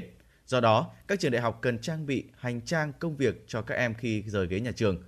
Một trong những nội dung quan trọng nhất chính là kiến thức và kỹ năng khởi nghiệp cho sinh viên. Nhằm tạo lập môi trường thuận lợi để thúc đẩy, hỗ trợ phát triển các doanh nghiệp khởi nghiệp trong sinh viên, Thủ tướng Chính phủ đã phê duyệt đề án hỗ trợ học sinh sinh viên khởi nghiệp đến năm 2025. Theo đó, đề án nhằm thúc đẩy tinh thần khởi nghiệp của học sinh sinh viên và trang bị kiến thức kỹ năng về khởi nghiệp cho học sinh sinh viên trong thời gian học tập tại các trường, đồng thời tạo môi trường thuận lợi để hỗ trợ học sinh sinh viên hình thành và hiện thực hóa các ý tưởng, dự án khởi nghiệp, góp phần tạo việc làm cho học sinh sinh viên sau khi tốt nghiệp. Để thực hiện đề án 1665 hỗ trợ học sinh sinh viên khởi nghiệp đến năm 2025, ngành giáo dục đã xây dựng tiêu chí các nhà trường, đơn vị khởi nghiệp, đặc biệt là xây dựng tài liệu, kỹ năng về khởi nghiệp. Nhiều trường học đã kết nối với doanh nghiệp xây dựng không gian khởi nghiệp, khuyến khích hỗ trợ thầy cô giáo và học sinh sinh viên cùng tham gia vào quá trình khởi nghiệp. Chất lượng của các ý tưởng dự án khởi nghiệp tốt hơn và được các doanh nghiệp đánh giá cao. Bộ Giáo dục và Đào tạo đã cam kết sẽ phối hợp với các bộ ngành để kết nối hoạt động khởi nghiệp sáng tạo của học sinh sinh viên với hệ sinh thái khởi nghiệp đổi mới sáng tạo quốc gia, Trung tâm đổi mới sáng tạo quốc gia, tháo gỡ vướng mắc sở hữu trí tuệ, tạo nguồn ngân sách hỗ trợ cho quỹ khởi nghiệp sáng tạo, xây dựng tài liệu kỹ năng, kinh nghiệm trong khởi nghiệp của sinh viên, nhân rộng mô hình vườn ươm giữa nhà trường và doanh nghiệp. Ông Hồ Nghĩa Thứ, công ty cổ phần kiến tạo thành công và hạnh phúc cho biết. Hiện tại thì rất có nhiều cái vườn ươm khởi nghiệp đã và đang hình thành song hành với các cái tổ chức quỹ. Thì tôi nghĩ rằng là dần dần khi các bạn trẻ mà đã có ý tưởng với việc cái đào tạo thì nó ngày càng tốt hơn. Thì tôi nghĩ rằng là khi ra trường, các bạn có được học những cái kiến thức trong trường, rồi quá trình học cũng có những học thêm về những cái kỹ năng mềm, kỹ năng quản lý. Đặc biệt cho cái việc mà startup thì tôi nghĩ rằng dần thì các bạn sẽ có hội tụ được nhiều những cái yếu tố mà các nhà đầu tư tin tưởng hơn trong việc đầu tư. Việt Nam có thể phát triển nhanh hơn nếu huy động được nguồn lực trong dân, giải quyết được vướng mắc trong kinh doanh cho các doanh nghiệp, đồng thời cần kết hợp được sức mạnh dân tộc, truyền thống con người với sức mạnh thời đại, trong đó có sự phát triển như vũ bão của khoa học bằng việc tập trung thật sự vào khoa học, vào nguồn nhân lực để khơi dậy sự sáng tạo của con người. Trước hết là trong giới nghiên cứu, nhất là nhà khoa học trẻ sinh viên. Đây cũng là những vấn đề đặt ra trong đề án hỗ trợ học sinh sinh viên khởi nghiệp đến năm 2025. Chúng ta đang đổi mới giáo dục, một trong những vấn đề rất căn bản là đổi mới phương pháp dạy và học. Các trường đại học, các thầy cô giáo cần tham gia tích cực hơn nữa vào việc biên soạn và chia sẻ các học liệu lên trên mạng. Đó là sự đóng góp rất hữu ích, nhất là cho các bạn sinh viên khởi nghiệp được tiếp cận, thụ hưởng học liệu chất lượng nhất của những thầy giỏi nhất ở những trường tốt nhất.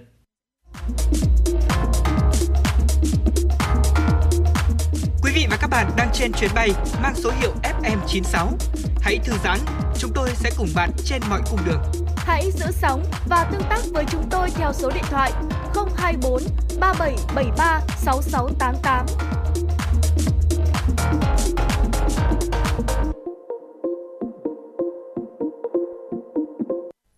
Thưa quý vị và các bạn, tiếp tục dòng chảy tin tức của truyền động Hà Nội chiều là những thông tin mà chúng tôi vừa cập nhật. Số liệu thống kê từ Tổng cục Hải quan cho biết, tính tới tháng 11, xuất khẩu rau quả đạt hơn 3,1 tỷ đô la Mỹ. Dự báo hết năm 2022, kim ngạch xuất khẩu có thể đạt 3,4 tỷ đô la Mỹ. Hiện nhiều mặt hàng trái cây tươi là sản phẩm chủ lực xuất khẩu tại các tỉnh phía Nam đang vào vụ thu hoạch chính như chuối, thanh long, xoài, bưởi, mít. Với việc nhiều thị trường mở cửa cho mặt hàng trái cây tươi Việt Nam, dự đoán trong niên vụ mới, xuất khẩu các mặt hàng trái cây tươi có nhiều khởi sắc. Trong năm 2022, hàng loạt sản phẩm trái cây tươi của Việt Nam như chuối, sầu riêng, chanh dây đã được xuất khẩu chính ngạch vào thị trường Trung Quốc. Ngoài ra, trái bưởi chanh của Việt Nam cũng được phép nhập khẩu vào thị trường New Zealand. Trái nhãn tươi được phép nhập khẩu vào Nhật Bản. Hiệp hội Rau quả Việt Nam dự báo trong năm 2023, với các mặt hàng, các thị trường mới mở ra thông qua những nghị định thư, cũng như 15 FTA đã được ký kết sẽ tạo ra động lực lớn cho xuất khẩu rau quả năm 2023 tăng trưởng ít nhất là 20% so với năm 2022. Năm 2022 đạt 3,4 tỷ thì năm 2023 xuất khẩu rau quả có thể đạt 4 tỷ đô la Mỹ.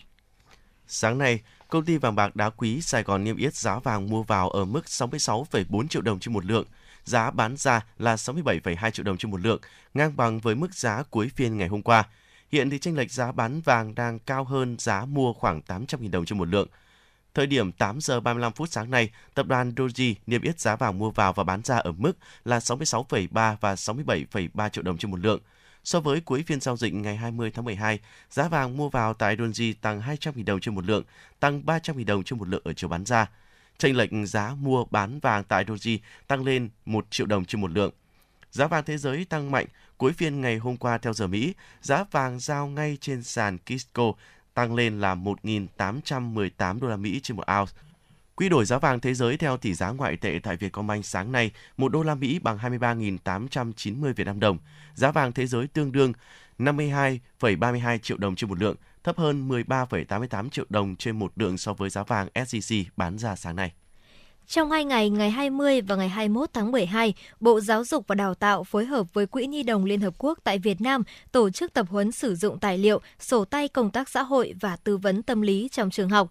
Tài liệu sổ tay công tác xã hội và tư vấn tâm lý trong trường học bao gồm 3 cuốn là tài liệu hướng dẫn công tác xã hội trong phòng ngừa lao động trẻ em thông qua trường học, sổ tay hướng dẫn thực hành công tác xã hội trường học, sổ tay hướng dẫn tư vấn tâm lý cho học sinh phổ thông. Trong đó, sổ tay hướng dẫn tư vấn tâm lý cho học sinh phổ thông nhằm cung cấp cho đội ngũ cán bộ quản lý, giáo viên chủ nhiệm, giáo viên kiêm nhiệm làm công tác tư vấn học đường những kiến thức, kỹ năng trong tư vấn tâm lý, qua đó giúp giáo viên làm tốt hơn công tác phòng ngừa, tư vấn tâm lý cho các em học sinh, giúp các em vượt qua những khó khăn tâm lý của mình, có sức khỏe tinh thần lành mạnh sổ tay hướng dẫn thực hành công tác xã hội trường học nhằm cung cấp kiến thức, kỹ năng cho cán bộ, giáo viên các trường phổ thông về quy trình, nguyên tắc, kỹ năng của công tác xã hội trường học trong hỗ trợ học sinh hướng dẫn thực hành các kỹ năng công tác xã hội, các bước triển khai công tác xã hội trong trường học, trong hai ngày tập huấn, các cán bộ, giáo viên, nhân viên phụ trách công tác xã hội và tư vấn tâm lý trong trường học được tìm hiểu cụ thể về cấu trúc của tài liệu, được các tác giả, chuyên gia trực tiếp giải đáp những vấn đề vướng mắc trong công tác tư vấn tâm lý và công tác xã hội trong trường học. Cán bộ, giáo viên, nhân viên phụ trách công tác xã hội và tư vấn tâm lý trong trường học đánh giá cao việc tổ chức tập huấn, đồng thời khẳng định sự cần thiết ban hành tập tài liệu, sổ tay, công tác xã hội và tư vấn tâm lý trong trường học, đây là những tài liệu để hỗ trợ cho công tác xã hội và tư vấn tâm lý trường học. Mong muốn mang đến mùa Tết ấm áp yêu thương sum vầy bên người thân gia đình cho người lao động có hoàn cảnh khó khăn, hãng hàng không Vietjet và HD Sài Gòn sẽ dành tặng hai chuyến bay miễn phí đưa người lao động về quê đón Tết Nguyên đán Quý Mão năm 2023. Theo đó, hai chuyến bay miễn phí dành cho người lao động từ thành phố Hồ Chí Minh về Nghệ An và Thanh Hóa dự kiến sẽ bay vào ngày 11 tháng 1 năm 2023, tức ngày 20 tháng Chạp đây là món quà bất ngờ dành cho người lao động khó khăn đang sinh sống và làm việc tại thành phố Hồ Chí Minh và các khu vực lân cận, mang nhiều ý nghĩa khi nhiều người lao động khó khăn trong 2 đến 3 năm qua chưa được về quê đón Tết cùng với người thân. Không chỉ được tặng vé bay miễn phí để về quê ăn Tết, các hành khách trên chuyến bay trở về quê hương còn nhận được những phần quà Tết ý nghĩa, tình cảm ấm áp của đoàn bay Vietjet. Ngoài chuyến bay yêu thương, Vietjet cũng triển khai chương trình mua vé máy bay trả góp, bay trước trả sau, mua vé máy bay dịp Tết với thủ tục đơn giản, dễ dàng, chỉ 3 phút trực tuyến, mang tới thêm nhiều cơ hội bay cho tất cả mọi người. Quý vị và các bạn đang trên chuyến bay mang số hiệu FM96. Hãy thư giãn, chúng tôi sẽ cùng bạn trên mọi cung đường. Hãy giữ sóng và tương tác với chúng tôi theo số điện thoại 024 3773 6688. Quý vị thính giả thân mến, sự phát triển mạnh mẽ của Internet và các thiết bị thông minh đã giúp con người, trong đó có trẻ em, dễ dàng tiếp cận với các thông tin. Theo thống kê, Việt Nam hiện có khoảng 60 triệu người sử dụng mạng xã hội, trong đó trẻ em chiếm khoảng 30%. Thế nhưng trẻ em lại chưa có đầy đủ nhận thức về nguy cơ, mặt trái của Internet, về kỹ năng sống cũng như kiến thức trong việc sử dụng Internet, mạng xã hội an toàn – Bên cạnh những lợi ích, Internet cũng tiềm ẩn nhiều nguy cơ, rủi ro, mất an toàn đối với trẻ. Điều này đã và đang trở thành thách thức đối với công tác bảo vệ trẻ em. Làm thế nào để bảo vệ trẻ em trên môi trường mạng là câu hỏi lớn không chỉ với các bậc phụ huynh mà còn của cả xã hội. Sau đây là phóng sự của chúng tôi về vấn đề này. Không thể phủ nhận vai trò của Internet thời gian qua đã mang lại những hiệu quả tích cực, giúp trẻ có cơ hội học tập, giải trí và tăng cường tương tác xã hội trên môi trường Internet. Tuy nhiên, nhiều nghiên cứu đã chỉ ra rằng môi trường mạng cũng là môi trường tiềm ẩn nhiều nguy cơ rủi ro đối với trẻ. Mới đây, đại diện Tổ chức Quỹ Nhi đồng Liên Hợp Quốc UNICEF cũng đã lên tiếng cảnh báo về việc hàng triệu trẻ em có nguy cơ bị xâm hại trên môi trường mạng trong thời gian phong tỏa vì đại dịch COVID-19. Để đối phó với dịch bệnh, nhiều biện pháp cấp bách đã được thực hiện như giãn cách xã hội, hạn chế tập trung nơi đông người. Với nhóm đối tượng là trẻ em, để thích nghi với hoàn cảnh mới, việc dạy và học trực tuyến được thực hiện tại nhiều địa phương. Đồng thời, do không có điều kiện ra ngoài, giao lưu, nhiều học sinh đã dành khá nhiều thời gian cho mạng xã hội. Chị Nguyễn Phương Nga và anh Đinh Nhật Minh là phụ huynh học sinh có chia sẻ. Bản thân bố mẹ cũng phải tự nhìn nhận lại mình và có cái cách quản lý cũng giáo dục con trong cái việc mà sử dụng iPad, điện thoại cho con chơi thì phải có kiểm soát, dạy con. Làm sao đấy để con biết được là cái nào đúng, cái nào sai, nhìn nhận để hiểu được vấn đề, cái nào đang là cái sự nguy hiểm, sẽ ảnh hưởng trực tiếp đến các con để các con tránh ra, và cái nào mà các con cảm thấy an toàn để các con có thể tiếp cận. Đối với chúng tôi là cha mẹ thì ờ, tôi cũng không kiểm soát được con cái ờ, xem gì và chơi gì trên mạng xã hội trong mọi lúc mọi nơi. Mạng xã hội ờ, hiện nay thì ngày càng trở nên phổ biến và thực sự là phụ huynh rất là khó khăn trong việc kiểm soát các con chơi bằng cách nào và chơi như thế nào để ờ, không bị xâm hại.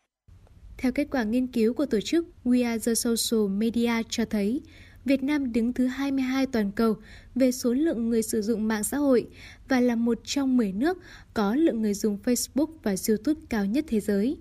Trong đó, thanh thiếu niên chiếm tỷ lệ lớn, tiềm ẩn nhiều nguy cơ tin, ảnh và clip xấu độc ảnh hưởng đến trẻ em.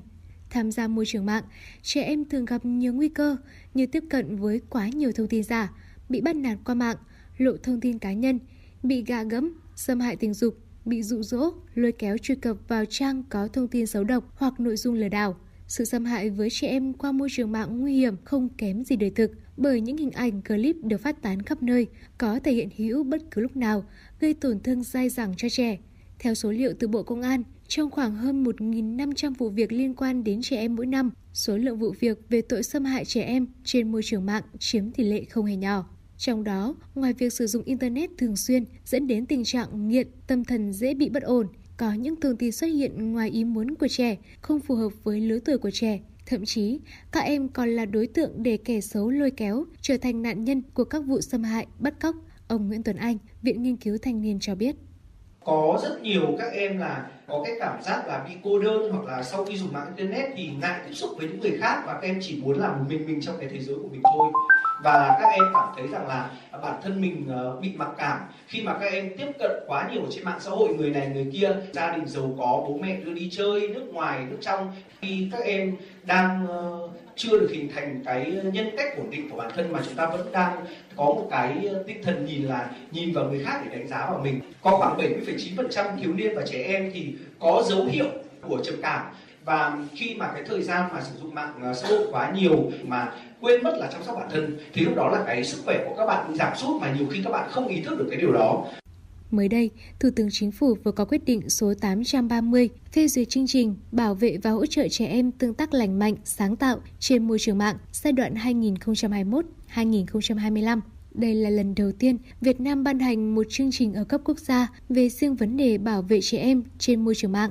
Chương trình này có mục tiêu kép bao gồm bảo vệ bí mật đời sống riêng tư và ngăn chặn xử lý các hành vi lợi dụng môi trường mạng để xâm hại trẻ em.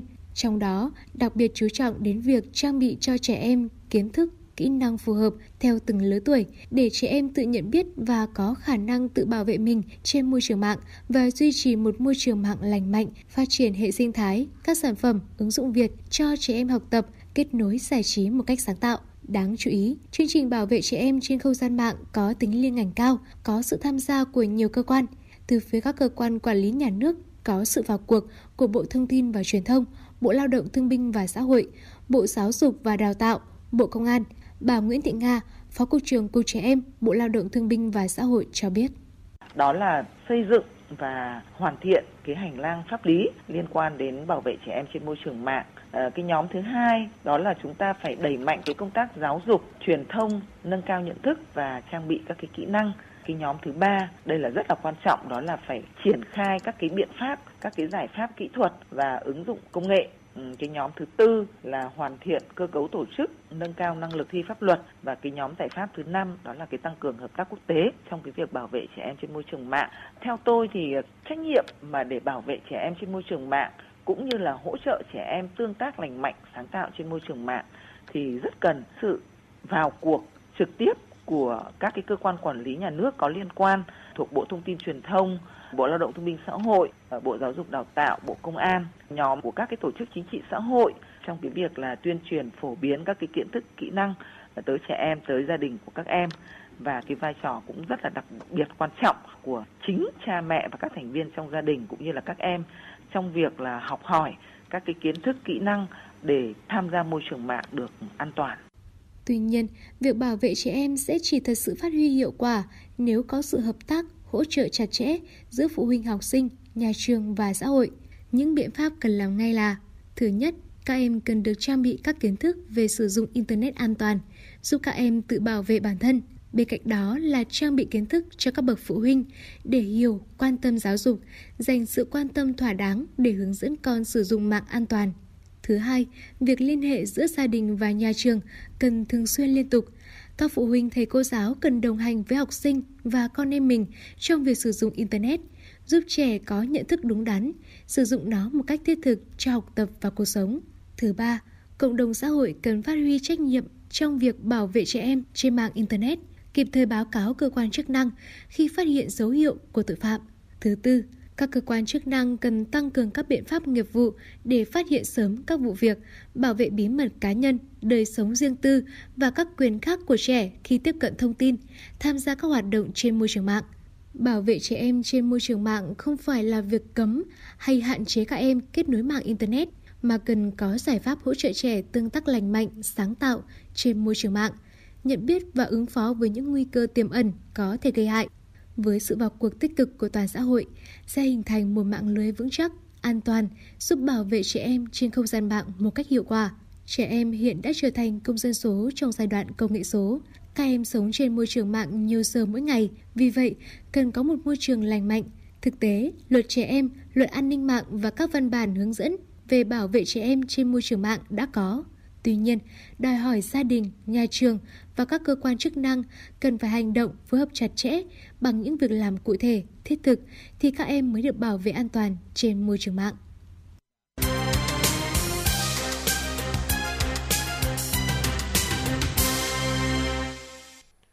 Quý vị thính giả thân mến, quý vị đang nghe chương trình Truyền động Hà Nội chiều phát sóng trực tiếp trên tần số FM 96 MHz của Đài Phát thanh và Truyền hình Hà Nội.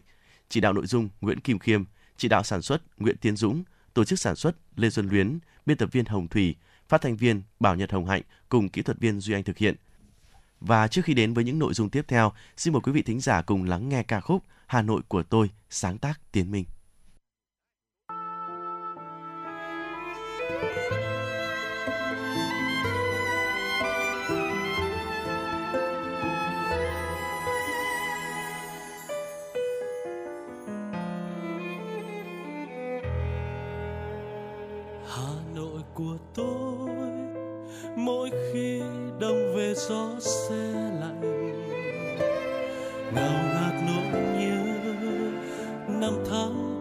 Trong vòng tay.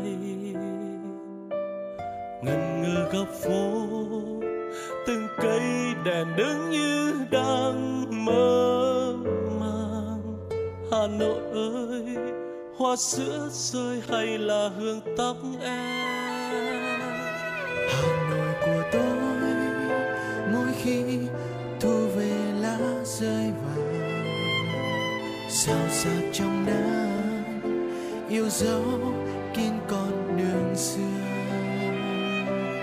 Đầy trong môi mắt để ai lặng đứng yên trong nắng lòng hà nội ơi, nguyện yêu mãi mãi yêu suốt đời. Yêu từng giọt sương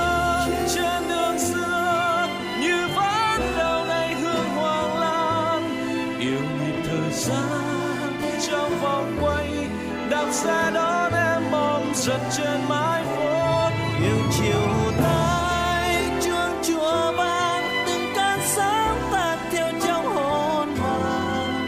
Hà nội ơi, mãi trong tôi đẹp như giấc mơ. Hà Nội của tôi, mỗi khi thu về lá rơi vàng. Sao sắc trong nắng dấu kín con đường xưa. Đầy trong môi mắt, để ai lặng đứng yên trong ngỡ ngàng hà nội ơi, nguyện yêu mãi mãi yêu xưa.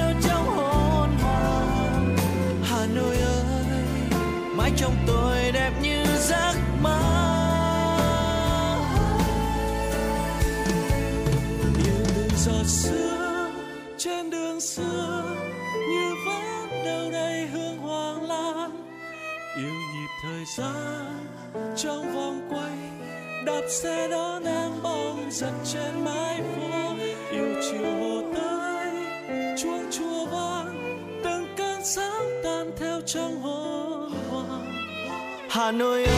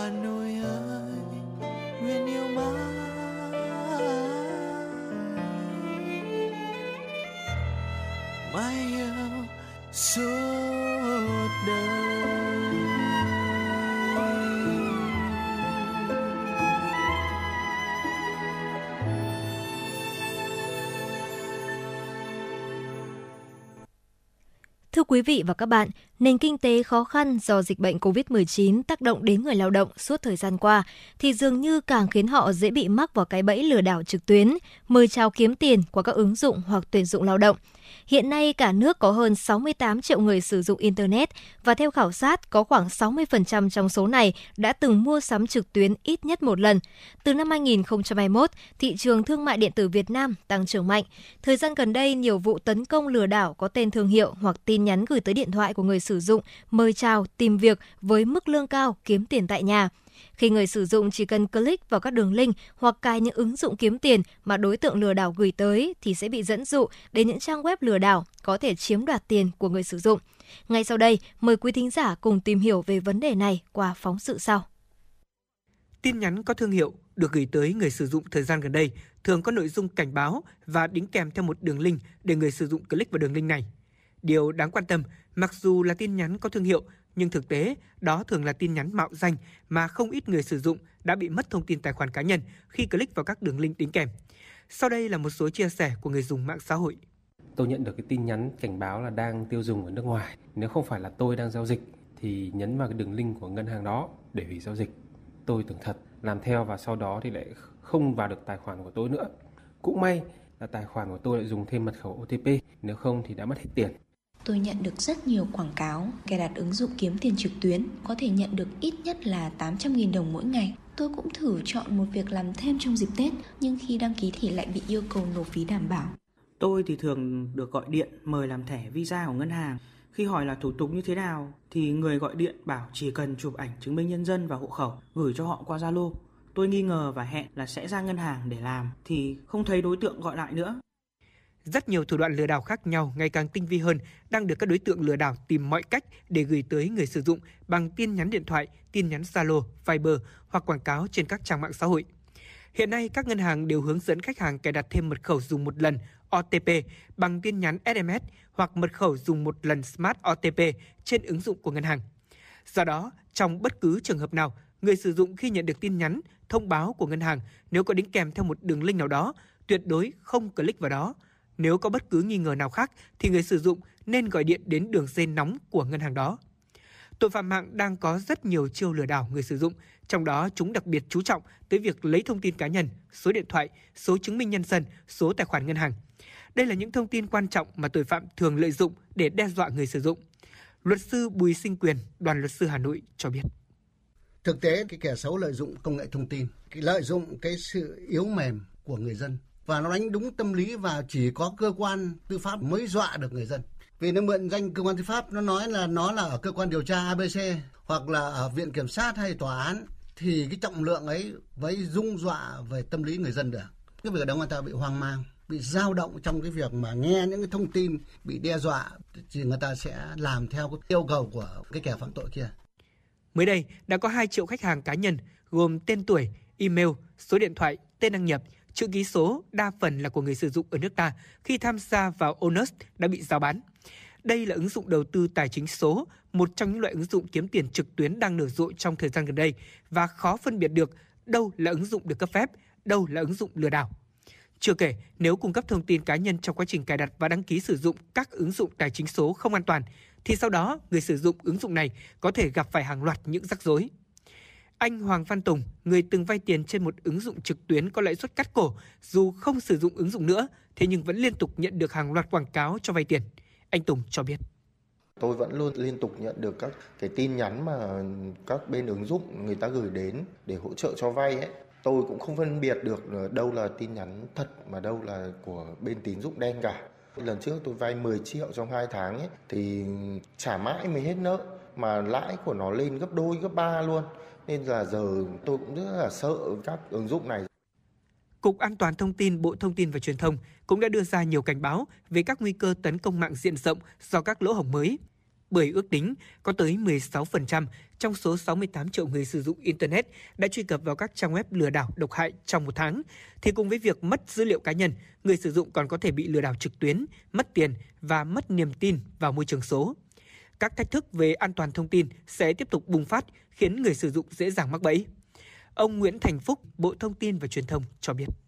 Lộ lọt dữ liệu cá nhân là do chủ thể thông tin bất cẩn, dễ dãi trong việc cung cấp dữ liệu cá nhân quy định về bảo vệ dữ liệu cá nhân của Việt Nam thì đã có nhưng chưa đủ cụ thể. Vấn đề lớn thứ hai đó là lừa đảo trực tuyến. Qua theo dõi của Cục An toàn thông tin thì đã có hơn một triệu người Việt Nam, tức là khoảng 16% người dùng Internet Việt Nam truy nhập tới các trang web lừa đảo độc hại. Các hình thức lừa đảo ngày càng tinh vi và người dân dễ bị mắc bẫy. Theo thống kê của Cục An ninh mạng và Phòng chống tội phạm công nghệ cao của Bộ Công an, trong năm qua, cả nước xảy ra gần 2.500 vụ lừa đảo trên không gian mạng, trong đó có 527 vụ đối tượng giả danh cơ quan tư pháp để lừa đảo chiếm đoạt tài sản của người dân. Tội phạm mạng lợi dụng không gian mạng, sự nhẹ dạ cả tin của người sử dụng để thực hiện nhiều chiêu thức lừa đảo ngày càng tinh vi hơn. Để một trang web giả mạo gửi kèm đường link về các trang web này cho người sử dụng, đối tượng lừa đảo chỉ cần bỏ ra khoảng 150.000 đồng là có thể lấy được thông tin nếu người sử dụng click vào đường link đính kèm. Vì vậy, chúng ta cần cảnh giác thận trọng khi đầu tư kinh doanh qua mạng xã hội. Đặc biệt, cần hạn chế chia sẻ thông tin cá nhân khi tham gia mạng xã hội, phải xác minh thông tin cụ thể trước khi thực hiện các giao dịch. Trong trường hợp phát hiện các hành vi lừa đảo, phải thông báo ngay cho cơ quan công an để phối hợp điều tra và xử lý. Hiện nay, Phòng An ninh mạng và Phòng chống tội phạm sử dụng công nghệ cao, Công an thành phố Hà Nội đang tích cực phối hợp cùng với các sở ngành chức năng của thành phố, các đơn vị quản lý dịch vụ mạng, đẩy mạnh tuyên truyền, gửi thông tin đến điện thoại cá nhân về thủ đoạn của tội phạm để người dân cảnh giác phòng ngừa. Đồng thời, cơ quan công an đề nghị người dân không sử dụng các phần mềm không rõ nguồn gốc, không tham gia các sàn giao dịch ảo để tránh tiền mất tật mang.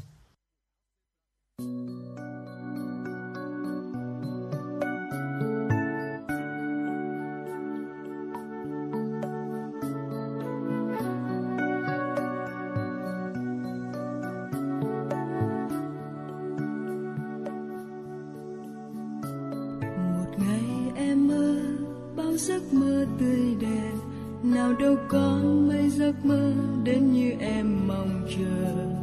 Và đời cho em những nỗi đau vô bờ, chờ anh đến xóa hết những đau thương. Ước mơ trong đời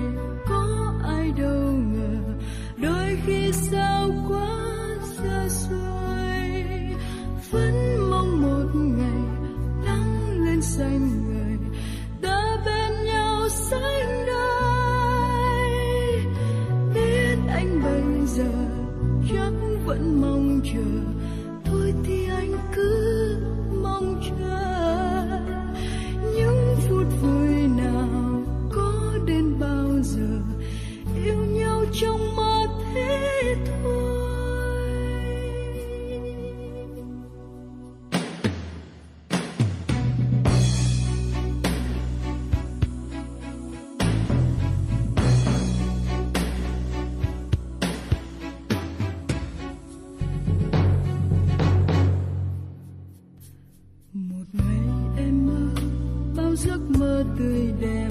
Nào đâu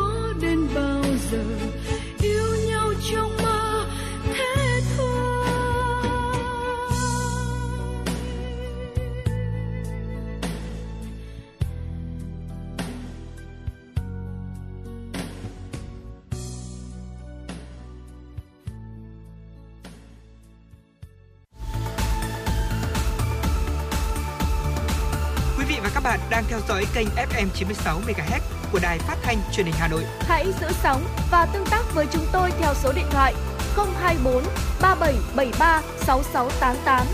FM 96 đồng hành trên mọi nẻo đường. đường.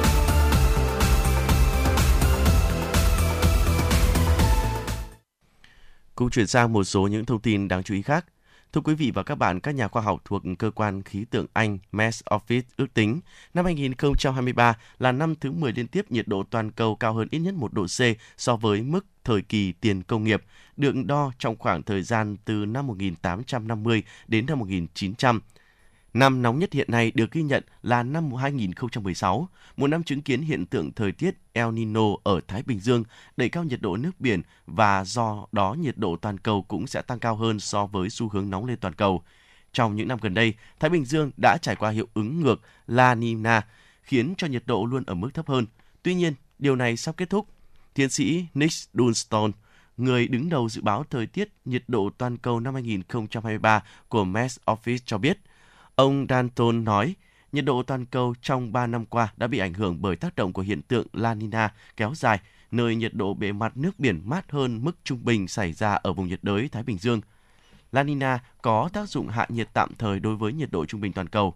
Trong năm tới, mô hình khí hậu của chúng tôi cho thấy tình trạng La Nina đã kết thúc 3 năm liên tiếp, với sự quay trở lại của các điều kiện tương đối ấm hơn ở các vùng nhiệt đới Thái Bình Dương.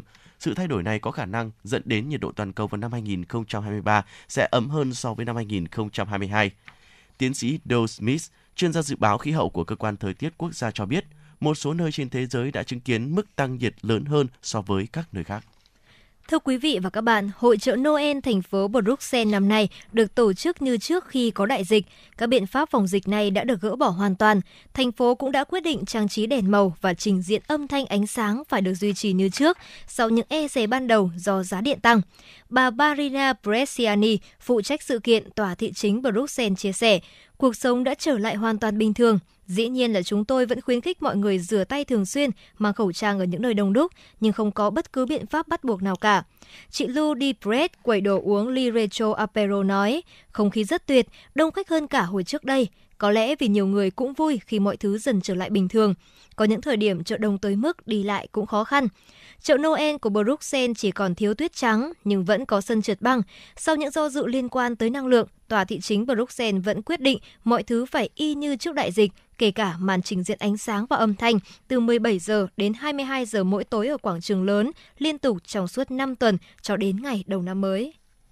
Chính quyền Taliban cho biết một căn bệnh chưa xác định được đã lây nhiễm cho hơn 80 người và khiến hai trẻ em ở tỉnh Zabul ở Afghanistan tử vong.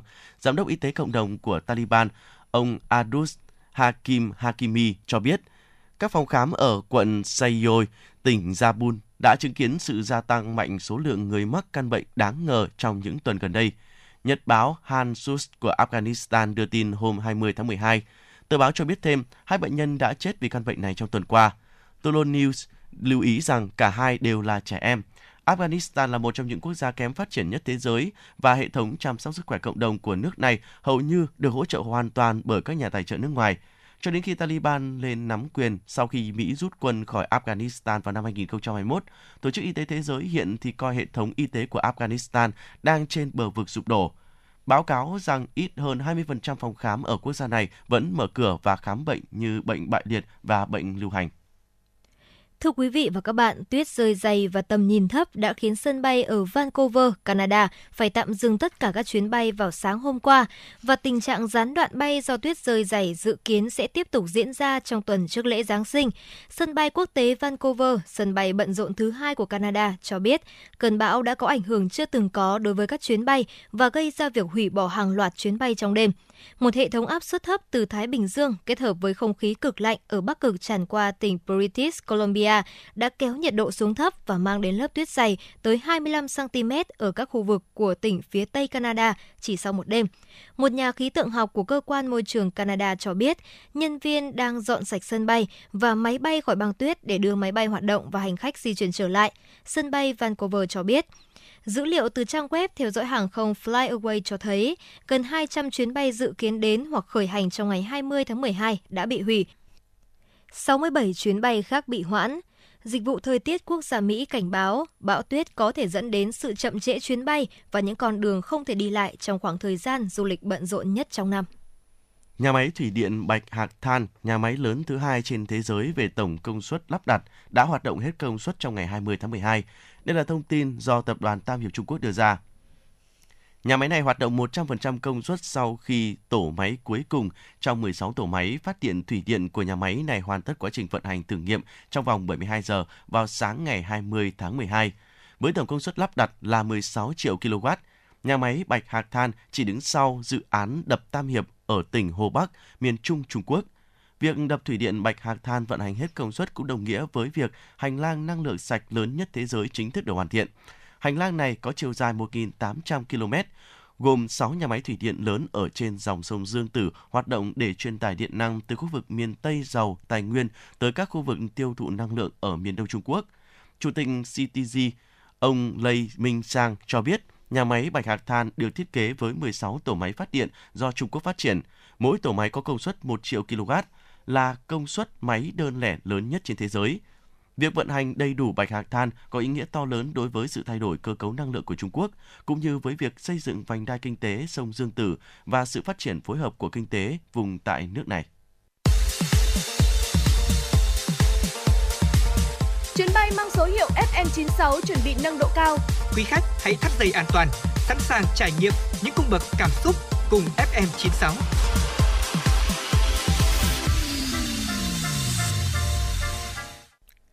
Thưa quý vị thính giả, làng Đông Ngạc nằm ven bờ sông Hồng, cách trung tâm thủ đô 10 km về phía Tây Bắc, là một trong những làng cổ nhất ở Việt Nam. Nơi đây không chỉ nổi tiếng với truyền thống khoa bảng, có nhiều người học rộng, tài cao, đỗ đạt làm quan, mà còn mang đậm dấu ấn kiến trúc làng quê, vùng Bắc Bộ. Sau đây, mời quý thính giả cùng chúng tôi đến với làng cổ Đông Ngạc qua bài viết sau đây. Đến làng Đông Ngạc, phường Đông Ngạc, quận Bắc Từ Liêm, Hà Nội, không khó để tìm dấu xưa qua những nếp nhà cổ, những mái ngói, những viên gạch hằn in câu chuyện về một ngôi làng vốn nổi tiếng đất kinh thành Thăng Long, đã được mệnh danh là làng khoa bảng. Tất cả các cổng làng, cổng nhà đều xây dựng hình tháp bút. Điều đó thể hiện rõ tinh thần hiếu học của người dân Đông Ngạc từ xa xưa luôn giữ gìn gia phong của dòng tộc, căn dặn con cháu gìn giữ cho đến muôn đời sau, xứng với danh hiệu là một trong hai làng văn hiến xứ Bắc Kỳ. Hiện trong kho thư tịch cổ còn lưu giữ được một cuốn sách quý là Đông Ngạc Xã Trí, ghi chép được nhiều tư liệu liên quan. Lời tựa sách viết rằng, làng ta được gọi là làng Đông Ngạc là có nguyên do. Kính nghĩa, làng ta chiếm một bầu trời, phong khí an bài, nổi tiếng quý địa. Sông dài phía trước, nước chảy xiết ở phía đông như một con rồng. Chứ phẩm phía sau, khí bốc cao ở phía tây tựa một con hồ. Đất linh thiêng, người kiệt xuất, cổ đã qua, này đã tới. Một làng tuấn kiệt, thiên hạ biết tên. Bởi vậy, người xưa dựa vào đó để đặt tên làng gọi là Đông Ngạc. Giờ đây, mỗi khi bước qua cổng làng, người ta sẽ nhận thấy đây là một không gian kiến trúc cổ vẫn đang được người dân bảo tồn. Mái đình làng kẻ vẽ, công trình có lịch sử vẫn luôn là một biểu tượng cho sự trường tồn nơi đây. Đình được xây dựng cách đây hơn 400 năm với quy mô to lớn cùng nhiều hạng mục kiến trúc cổ kính. Từ cổng tam quan, ao mắt rồng, bậc thềm, mái đình cho tới bộ tranh quý trong đình đều có niên đại hàng trăm năm và được bảo tồn gần như nguyên vẹn. Đối với người dân Đông Ngạc, bảo tồn ngôi đình chính là giữ lấy hồn cốt của làng. Ông Lê Văn Đôn, phường Đông Ngạc, quận Bắc Từ Liêm, Hà Nội cho biết. Đình làng vẽ từ thế kỷ 14 thì là nó có nó là một cái ngôi miếu nhỏ ở bên ngoài bờ sông tức là ngoài bờ đê thì hàng năm thì thường xuyên là nó cứ hay bị lụt lội từ thế kỷ thứ 14 thì có một số các cái cụ ở trong cái miền Thanh Hóa Nghệ An sang đây và các cụ đã đỗ đạt rất là cao. Do cái đời sống văn hóa của làng vẽ bây giờ rất là phát triển đỗ đạt rất nhiều các cụ làm quan rất nhiều. Cho nên qua cái thời Nguyễn và thời Lê thì làng này đã có 21 vị tiến sĩ rồi. Thế cho nên là dân làng cần cái ngôi đình khang trang và đẹp đẽ hơn. Thì như vậy là đình làng vẽ chúng tôi thờ tam địa nhân Trước kia, đình là ngôi miếu cổ dựng từ thời nhà Đường sang đô hộ nước ta và đã được trùng tu nhiều lần qua nhiều thế kỷ. Đình là nơi thờ ba vị thần tượng trưng cho thiên, địa, nhân và thờ tiến sĩ Phạm Quang Dung, người có công trùng tu đình và Phạm Thọ Lý, người cung tiến đất làm đình. Hiện trong đình còn lưu giữ bộ tranh sơn mài thời nhà Lê và những tấm bia ghi lại quá trình thủy tạo xây dựng đình và những lần trùng tu lớn. Không chỉ có đình cổ đẹp nổi tiếng, Đông Ngạc còn trầm lắng trong không gian xưa bởi những ngôi nhà gỗ, nhà thờ cổ, tái hiện nếp gia phong truyền thống, lưu giữ những giá trị văn hóa. Theo thống kê của phường Đông Ngạc, toàn phường hiện còn hàng trăm ngôi nhà cổ hơn 100 tuổi. Một số ít ngôi nhà cổ được trùng tu, phục hồi nhưng vẫn giữ được nét cổ kính. Nhà cổ ở Đông Ngạc thường được làm bằng gỗ lim và gỗ xoan rừng, rộng rãi, thoáng mát. Đến cả những viên gạch nghiêng dài trên đường làng cũng đều là vật chứng cho phong tục cách đây hàng trăm năm của làng Đông Ngạc. Không chỉ nổi tiếng bởi vẻ đẹp cổ kính, làng cổ Đông Ngạc còn tự hào là nơi sinh ra nhiều bậc hiền tài, nên người xưa từng lưu truyền câu đất kẻ giàn, quan kẻ vẽ. Tuy không có trạng nguyên, nhưng Đông Ngạc là một trong những làng khoa bảng tiêu biểu bởi có tới 22 tiến sĩ. Theo như các thư tịch còn lưu giữ được đến nay, vào cuối đời Trần, thế kỷ 14, lần lượt các dòng họ Nguyễn, Phạm, Đỗ, Phan từ các đất Ái Châu, Hoan Châu ra định cư ở làng có công mở mang rất lớn. Cũng từ những ngày đầu dựng nhà, lập làng đã có cụ Phan Phu Tiên Đỗ Thái học sinh tương đương với tiến sĩ đời nhà Trần. Sau đó lại Đỗ Khoa Minh Kinh vào năm kỷ dậu 1429 đời nhà Lê. Cũng bởi có nhiều người đỗ đạt cho nên làng Đông Ngạc đã trở thành làng khoa bảng nổi tiếng khắp kinh thành Thăng Long. Đến nay, truyền thống hiếu học, đỗ đạt cao và nhiều người có công lao đóng góp cho đất nước vẫn được duy trì và phát triển tại đây. Đông Ngạc từng được Triều Phong Kiến ban tặng bốn chữ Mỹ Tục Khả Phong. Đây là danh hiệu cao quý vốn được ban cho các làng có nhiều đóng góp cho xã Tắc. Ông Phạm Quang Đại, phường Đông Ngạc, quận Bắc Từ Liêm, Hà Nội cho biết. Khoảng độ vài chục năm nay thì cũng có để tâm vào nghiên cứu những cái tài liệu cổ, những cái thư tịch cổ ờ, nói về làng thì hiện nay các cái thư tịch này là được bảo tồn khá nhiều ở viện nghiên cứu An Nôm thì chúng tôi cũng đã có đi sưu tầm được một số về thì cũng là đang tiếp tục là dịch thuật và để mà phát triển những cái vốn ờ, truyền thống cũ của của làng để mà phổ biến cho các cái lớp trẻ để cho các con cháu sau này nó biết.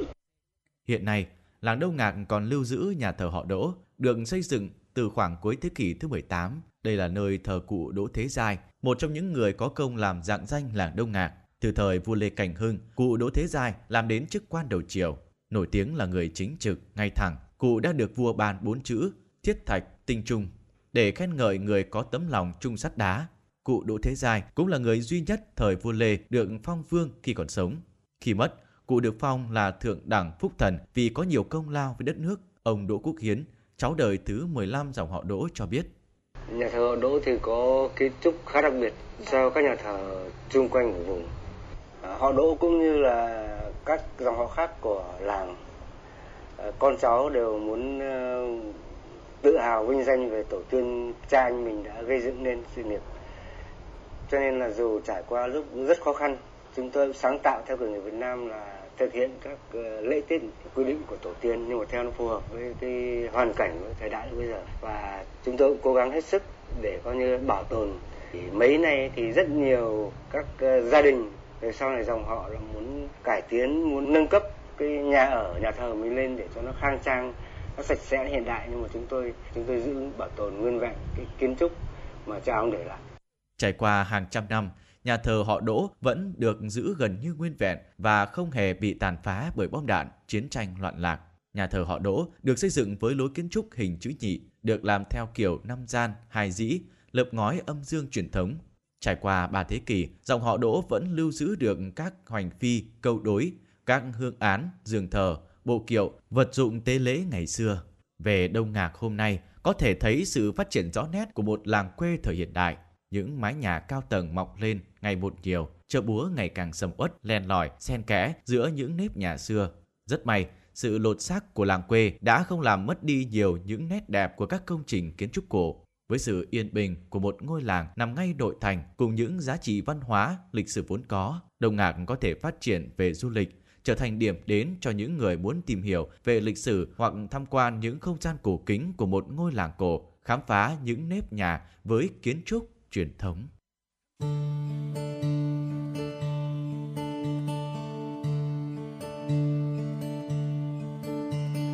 tiếng việt dù bên nôi tiếng mẹ thương vô bờ đưa con vào đời bằng vần thơ những cánh cò bay dập mộng mơ, tiếng việt cha dạy con.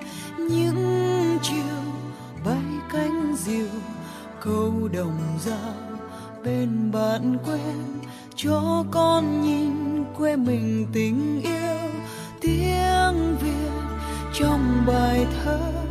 Có người xưa chinh phục mỏi mòn đợi chờ chính phủ hoa đã rồi lời ca vẫn còn. Tiếng việt còn trong mỗi người người việt còn thì còn nước non.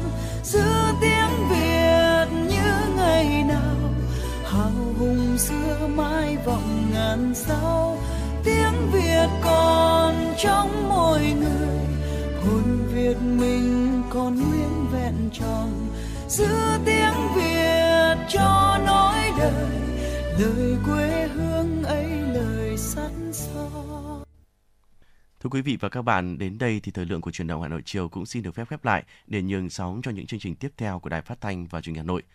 Bảo Nhật và Hồng Hạnh và những người thực hiện chương trình thân ái chào tạm biệt.